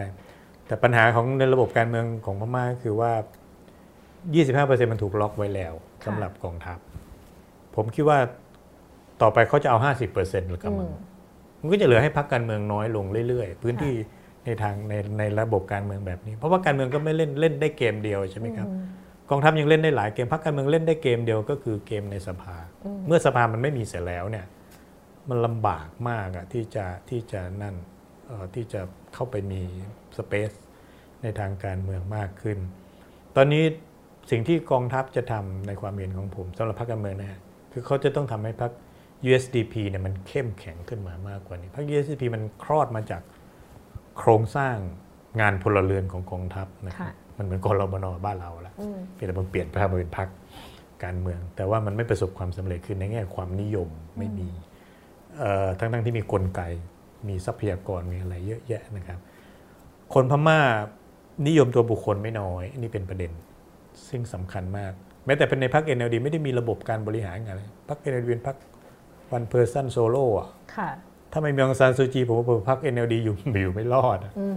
นี่คือประเด็นที่ที่ผมว่าแม้แต่องซานซูจีก็ตระหนักปัญหาเหล่านี้ดี ก่อนที่จะชนะเลือกตั้งด้วยซ้ำไปก่อนหน้านี้ สิ่งที่องซานซูจีพยายามจะทำที่สุดคือพยายามจะ allocate อำนาจของให้มันอยู่ใน พักให้มีความเป็นสถาบันทางการเมืองมากกว่าจะมามองที่ตัวคนคนเดียวใช่ไหมครับนี่เป็นปัญหาที่องซานซูจียังทำไม่สำเร็จ แล้วพรรค NLD ถ้าเกิดไม่มีองซานซูจีมันจะเป็นยังไง อันนี้คือประเด็นผมว่าทหารพม่าก็รู้ประเด็นนี้ดีมาก ๆเลยว่า เพราะฉะนั้นเขาจะเด็ดองซานซูจีออกไปก่อน อาจจะปล่อยองซานซูจีนะครับ แต่ว่าห้ามยุ่งพระเอ็นดีห้ามพบปะประชาชนห้ามอะไรเพื่อให้ไอ้ความนิยมเนี่ยมันค่อยจืดจางหายไป ถ้าถึงวันนั้นถึงว่าจะมีคนอื่น ตั้งพรรคการเมือง มีนโยบายที่ดีขึ้นมา เราจะต้องเข้าใจอย่างหนึงว่าพรรคการเมืองอาจจะไม่เหมือนในประเทศไทยใช่ไหมเพราะประเทศไทยยังพอกล้อมแกล้มว่าคุณมีนโยบายที่ดีคุณได้รับความนิยม ตัวบุคคลอาจจะเปลี่ยนไปเปลี่ยนมา แต่ในเพราะว่ามันยังไม่ถึงขั้นนั้นอะอืมพรรคการเมืองมันไม่เคยมีโอกาสที่จะได้อยู่นานพอ จะสร้างความเข้มแข็งให้กับความเป็นพรรคเป็นสถาบันของมันเลยนะแค่5ปี10ปีสำหรับองซานซูจีและพรรค NLD ผมก็มัน โอเค NLD อยู่มาตั้งแต่ปี 90 ถูกต้อง ตั้งแต่ปี 88 แต่ว่ามันไม่เคยมีประสบการณ์แบบนั้น อยู่ส่วนใหญ่อยู่แต่ชื่อใช่ไหมแล้วก็ผูกไว้กับองซานซูจี เพราะฉะนั้นผมคิดว่าเอ่อจะต้องใช้เวลาอีกสักพักหนึ่งคือมันต้องให้พื้นที่ในระบบรัฐสภาพม่า ต่อให้มันทำงานไม่จนเป็นสิทธิภาพเถอะมี 25%เป็นกองทัพก็เถอะผมว่าต้องควรให้โอกาสมันมากกว่านี้ แต่เนี่ยเราต้องพูดกับกองทัพใช่ไหมให้โอกาสค่ะทำไมก็ลำบาก ค่ะอ่าคำถามสุดท้ายแอดก็อาจจะเชื่อมต่อจากคำตอบเมื่อกี้ได้นะคะว่าพอมีหนทางไหมที่จะขุดรากถอนโคนอำนาจกองทัพพม่าออกจากระบบการเมืองได้สำเร็จ มีปัจจัยอะไรที่จะช่วยให้ประชาชนพม่าล้มอำนาจกองทัพได้บ้าง เมื่อก่อนผมเคยเชื่อนะครับว่าเชื่อแบบเศรษฐศาสตร์การเมืองอะอืมเป็นคำอธิบายที่แบบว่าเบสิกมากก็คือ ถ้าเศรษฐกิจเติบโต สังคมจะมีความซับซ้อนมากขึ้น หมายถึงการสะสมทุนเศรษฐกิจมันจะซับซ้อน กองทัพจะไม่มีความสะดวกในการควบคุมการเมืองแล้ว เหมือนกองทัพไทยปัจจุบันค่ะแต่หลังจากการยึดอำนาจในประเทศไทยในปี 2549 ผมไม่ค่อยแน่ใจว่านี่เป็นทฤษฎีที่ถูกต้องหรือเปล่าค่ะคือต่อให้เศรษฐกิจซับซ้อนมากนะครับ ปี 49 สมัยสมัยรัฐบาลทักษิณนี่ก็ทำเศรษฐกิจซับซ้อนพุ่งกับโลกมากเลย กองทัพไทยยังยึดอำนาจได้ไงอืม และยังอยู่ในการเมืองได้อีกตรงค่ะมาจนถึงปัจจุบันอืมใช่ไหมครับ จากปี 49 ถ้าเรานับความต่อเนื่องนะครับอืมถามว่าอยู่แบบไหนต่างหากอาจจะเป็นประเด็นที่เราพอจะคุยกันได้นะฮะในความเห็นของผมก็คือว่า จากประสบการณ์ทั้งที่ผมพูดตั้งแต่ต้นรายการ ระหว่างการเลี้ยวซ้ายกับเลี้ยวขวาเนี่ยเมื่อทหารพม่าเลือกที่จะเลี้ยวซ้ายและพาตัวเองแยกตัวออกไปเนี่ยเศรษฐกิจของเขาจะไม่มีความซับซ้อนชนชั้นนำจะไม่มีความซับซ้อนค่ะวิธีที่จะทำ ตามทฤษฎีทตามลอจิกนี้ก็คือว่า โอเค เราคงต้องพยายามจะทำให้พม่าเนี่ยมีเศรษฐกิจที่ดีมากกว่านี้ คนพม่าร่ำรวยขึ้นมา เขาต้องการสิทธิเสียงต้องการโอกาสในการทำมาหากิน เพราะฉะนั้นกองทัพจะตัดโอกาสเขาไม่ได้เขาจะไม่ยอมมันจะทำให้ประชาชนรักและหวงแหนให้โอกาสในทางการทำมาหากินเศรษฐกิจแบบนี้ ในเศรษฐกิจระบบที่มันซับซ้อนคือถ้ามันเปิดให้ทุกคน ถ้าทำให้เห็นได้ว่านะครับถ้าทำให้เห็นได้ว่ามินองไลน์และธุรกิจ และพวกพ้องของเขาเท่านั้นที่เติบโตได้ในระบบที่เป็นอยู่คนอื่นๆจะไม่ได้เลย ผมคิดว่านั่นจะเป็นโอกาสอันดีให้ให้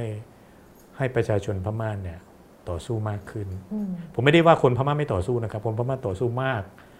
ล้มหายตายจากมาเสียเลือดเสียเนื้อมามากมาย อันนั้นเป็นสิ่งที่เราควรเคารพสิ่งที่คนที่อยู่ข้างนอกจะต้องช่วย ตอนนี้ผมก็ว่าหลายหลายคนเราเราจะต้อง คว่ำบาตรพม่า เพื่อให้เศรษฐกิจพม่าเหี่ยวเฉาไป หรือเราจะต้องเพิ่มการติดต่อกับพม่ามากขึ้น เพื่อให้เศรษฐกิจพม่า ให้คนอื่นๆเนี่ยอยู่ได้และให้กองทัพค่อยๆ ลดขนาดลง อันไหนเป็นทางที่ถูกต้องผมคิดว่า อันนี้อาจจะต้องคิดกันในคนบรรดาคนที่สนใจพม่าและรักพม่านะครับว่า มีวิธีการไหนที่จะทำให้ประชาชนพม่าเขาเรียกว่า civil society คือสังคมประชาคมประชาชนพม่าเนี่ย เข้มแข็งได้ด้วยตัวเอง โดยที่ว่ากองทัพไม่สามารถมาทำร้ายเขาได้แล้ว คือต่อให้กองทัพยึดอำนาจทางการเมืองได้ ให้เขาทำยังไงให้เขาบริหารเศรษฐกิจไม่ได้ให้ให้เขาแบบว่าต้องปล่อยให้คนอื่นๆ ปล่อยให้นักเทคโนแครดนักเศรษฐศาสตร์ นักอะไรต่อมีอะไรที่ไม่ใช่ในพลเนี่ยเข้าไปนั่งในรัฐบาล ต่อให้ต่อให้มีนองลายเป็นประธานาธิบดีก็เถอะอะไรทำนองนี้อันนี้อาจจะต้อง หาวิธีคิด ตอนนี้ผมยังนึกไม่ออกว่ามันควรจะทำยังไง ค่ะ ค่ะ เข้มข้นมากเลยนะคะ ตั้งแต่ฟังมาจนถึงต้นรายการจนถึงจบรายการ ทีนี้มีคำถามทิ้งท้าย นอกเหนือจากคำถามจากทางบ้านนะคะว่า ในวันที่โลกเนี่ยหันมามองพม่าอย่างพร้อมเพียงเลย ทุกคนสนใจการรัฐประหารและการประท้วงครั้งนี้มาก ไทยเองเนี่ยการประท้วงในไทยเอง ขบวนการประท้วงในไทยเนี่ยจะไปร่วมแจมหรือว่าได้ประโยชน์อะไรจาก จากการต่อสู้ของพม่านะคะเราจะมีการรวมคือฝั่งทหารเขาก็รวมพลังกันเนาะมีการโคกัน ฝั่งประชาชนเองจะสามารถเอื้อประโยชน์ต่อกันในการต่อสู้เพื่อเรื่องประชาธิปไตยยังไงบ้างคะผมคิดว่าผมคิดว่าการประท้วงในพม่ากำลังให้กำลังให้พลังกับการประท้วงในประเทศไทย เพิ่มขึ้นนะครับ จากเหตุการณ์เมื่อวานก่อนถึงว่าเราจะโดนโดนปราบนะเพราะว่า รัฐบาลไทยก็คงย่ามใจว่ามีพวกแล้วต่อไปถ้าใครจะด่าไทยว่าทำร้ายผู้มันก็ด่าพม่าด้วยอยู่ในลีกเดียวกันแล้วทีนี้เราก็มีสองลีกและคนประท้วงเยาวชน คนหนุ่มสาวนักจิตนักศึกษาประชาชน ทั่วๆไปคนรุ่นหนุ่มสาวที่ต่อสู้อยู่นก็จะได้เพื่อนจากพม่ารวมทั้งฮ่องกงเราก็ต้องต้องคิดถึงเขาด้วยนะครับ ตอนนี้เขาแย่จริง ๆ แล้ว ผมคิดว่านี่จะเป็นโอกาสที่ที่จะสร้างเครือข่ายของ เราเราไม่สามารถแยกประเทศไทยออกจากคลื่นของความเปลี่ยนแปลงของโลกในคราวนี้ได้หรอกผมคิดว่า คนที่มองเห็นความเปลี่ยนแปลงของโลกแบบนี้ก็ต้องมองแบบเป็นคลื่นนะครับ ตอนนี้มันเป็นคลื่นของสองเส้นที่จะต่อสู้กันอยู่ระหว่าง ความเป็นอำนาจนิยม ซึ่งตอนนี้ครอบครองรัฐบาลอยู่ในหลายประเทศนะไม่ใช่เพราะประเทศไทย กับความต้องการของประชาชนรุ่นใหม่ ที่ต้องการเห็นโลกเปลี่ยนแปลงไปในทางที่ดีขึ้นกว่าเดิม ผมให้ข้อมูลอย่างนี้ก็ได้ครับว่า ในหลายประเทศแม้จะไม่มีการประท้วงในเวียดนามก็ดี ในเวียดนามตัวอย่างเช่น 50%ของประชากรเนี่ยอายุต่ำกว่า 35 ปี คนเหล่านี้กำลังต้องการพลัง ในการที่ผู้นำของเขา 70 เหมือนกับประเทศไทยตอนนี้ผู้นำของเราก็ 60 กว่าแล้วใช่ไหม พม่าก็ 60 กว่าแล้วโลกของคนอายุ 60 ก็คือโลกของคนที่รอวันตาย ส่วนโลกของคนอายุ 35 คือโลกของคนที่กำลังจะเติบโตต่อไป เพราะฉะนั้นสองสิ่งนี้กำลังจะต่อสู้กันเราต้องมองเรื่องนี้เป็นเป็นคลื่นของของความเปลี่ยนแปลงของโลกนะครับผมว่าชัยชนะของไบเดนอาจจะบอกอะไรเรามากในแง่ที่ว่าเป็นไปได้ว่าความเป็นประชาธิปไตยเป็นไปได้ว่าสิทธิมนุษยชนเป็นไปได้ว่าเสรีภาพเนี่ย มันอาจจะฟื้นคืนขึ้นมาได้นะครับเราอาจจะไม่มีความหวังมากนะกับกับไบเดนและพรรคเดโมแครตแต่ว่าเราสามารถใช้ประโยชน์จาก value เขาเรียกว่าคุณค่าอันนี้ที่มันฝังอยู่ในนโยบายต่างประเทศของสหรัฐ เพื่อคัดค้านกับอีกกระแสหนึ่ง เช่นอำนาจนิยมในจีนอำนาจนิยมในที่อื่น ๆ ในประเทศใดในพม่าอะไรแบบนี้นะครับอันอันนี้ผมคิดว่าเป็นสิ่งที่น่าจะช่วย หนุนเสริมซึ่งกันและกันมากกว่าจะทำให้ฝ่ายใดฝ่ายหนึ่งลดไป ก็มีคำถามนะมีคนถามผมเยอะว่า ถ้าเกิดประชาชนในพม่าชนะ ซึ่งผมไม่ค่อยเห็น แล้วประชาชนในประเทศไทยจะชนะด้วยหรือเปล่ามันก็อาจจะไม่นะครับ แต่ว่าบางทีก็อาจจะกลับกันก็ได้ แต่ผมคิดว่าจะชนะหรือไม่ชนะสิ่งที่เยาวชนคนรุ่นใหม่เปลี่ยนแน่ ๆ คือเปลี่ยนความรู้สึกนึกคิดของของคนเกี่ยวกับการเมือง เกี่ยวกับบทบาทของกองทัพ ที่อยู่ในการเมืองได้แน่ๆ ค่ะ โอ้เรียกได้ว่าตั้งแต่คุยมานี่ขมวดได้ทั้งมองได้ทั้งไทย มองได้ทั้งพม่ามองได้ทั้งโลก และมองได้ทั้งอาเซียนเลยนะคะ วันนี้ก็คิดว่าครบถ้วนกระบวนความถ้าเกิดว่าในอนาคตมีประเด็นอะไรอีกทางวันอวันก็จะติดตามเรื่องราวของพม่านะคะ แล้วก็เรื่องของการเมืองไทยอยู่เสมอนะคะ วันนี้ขอบคุณคุณสุภลักษณ์มากนะคะ ที่ร่วมพูดคุยกับรารายการเราสวัสดีค่ะ แล้วก็ สำหรับสัปดาห์หน้านะคะ แขกรับเชิญจะเป็นใครติดตามได้ทางเพจดีวันโอวันดอทเนะคะ วันนี้ปานิชโพสีวังชัย และก็คุณสุพลักษณ์นะคะ ขออนุญาตลาไปก่อนนะคะ สวัสดีค่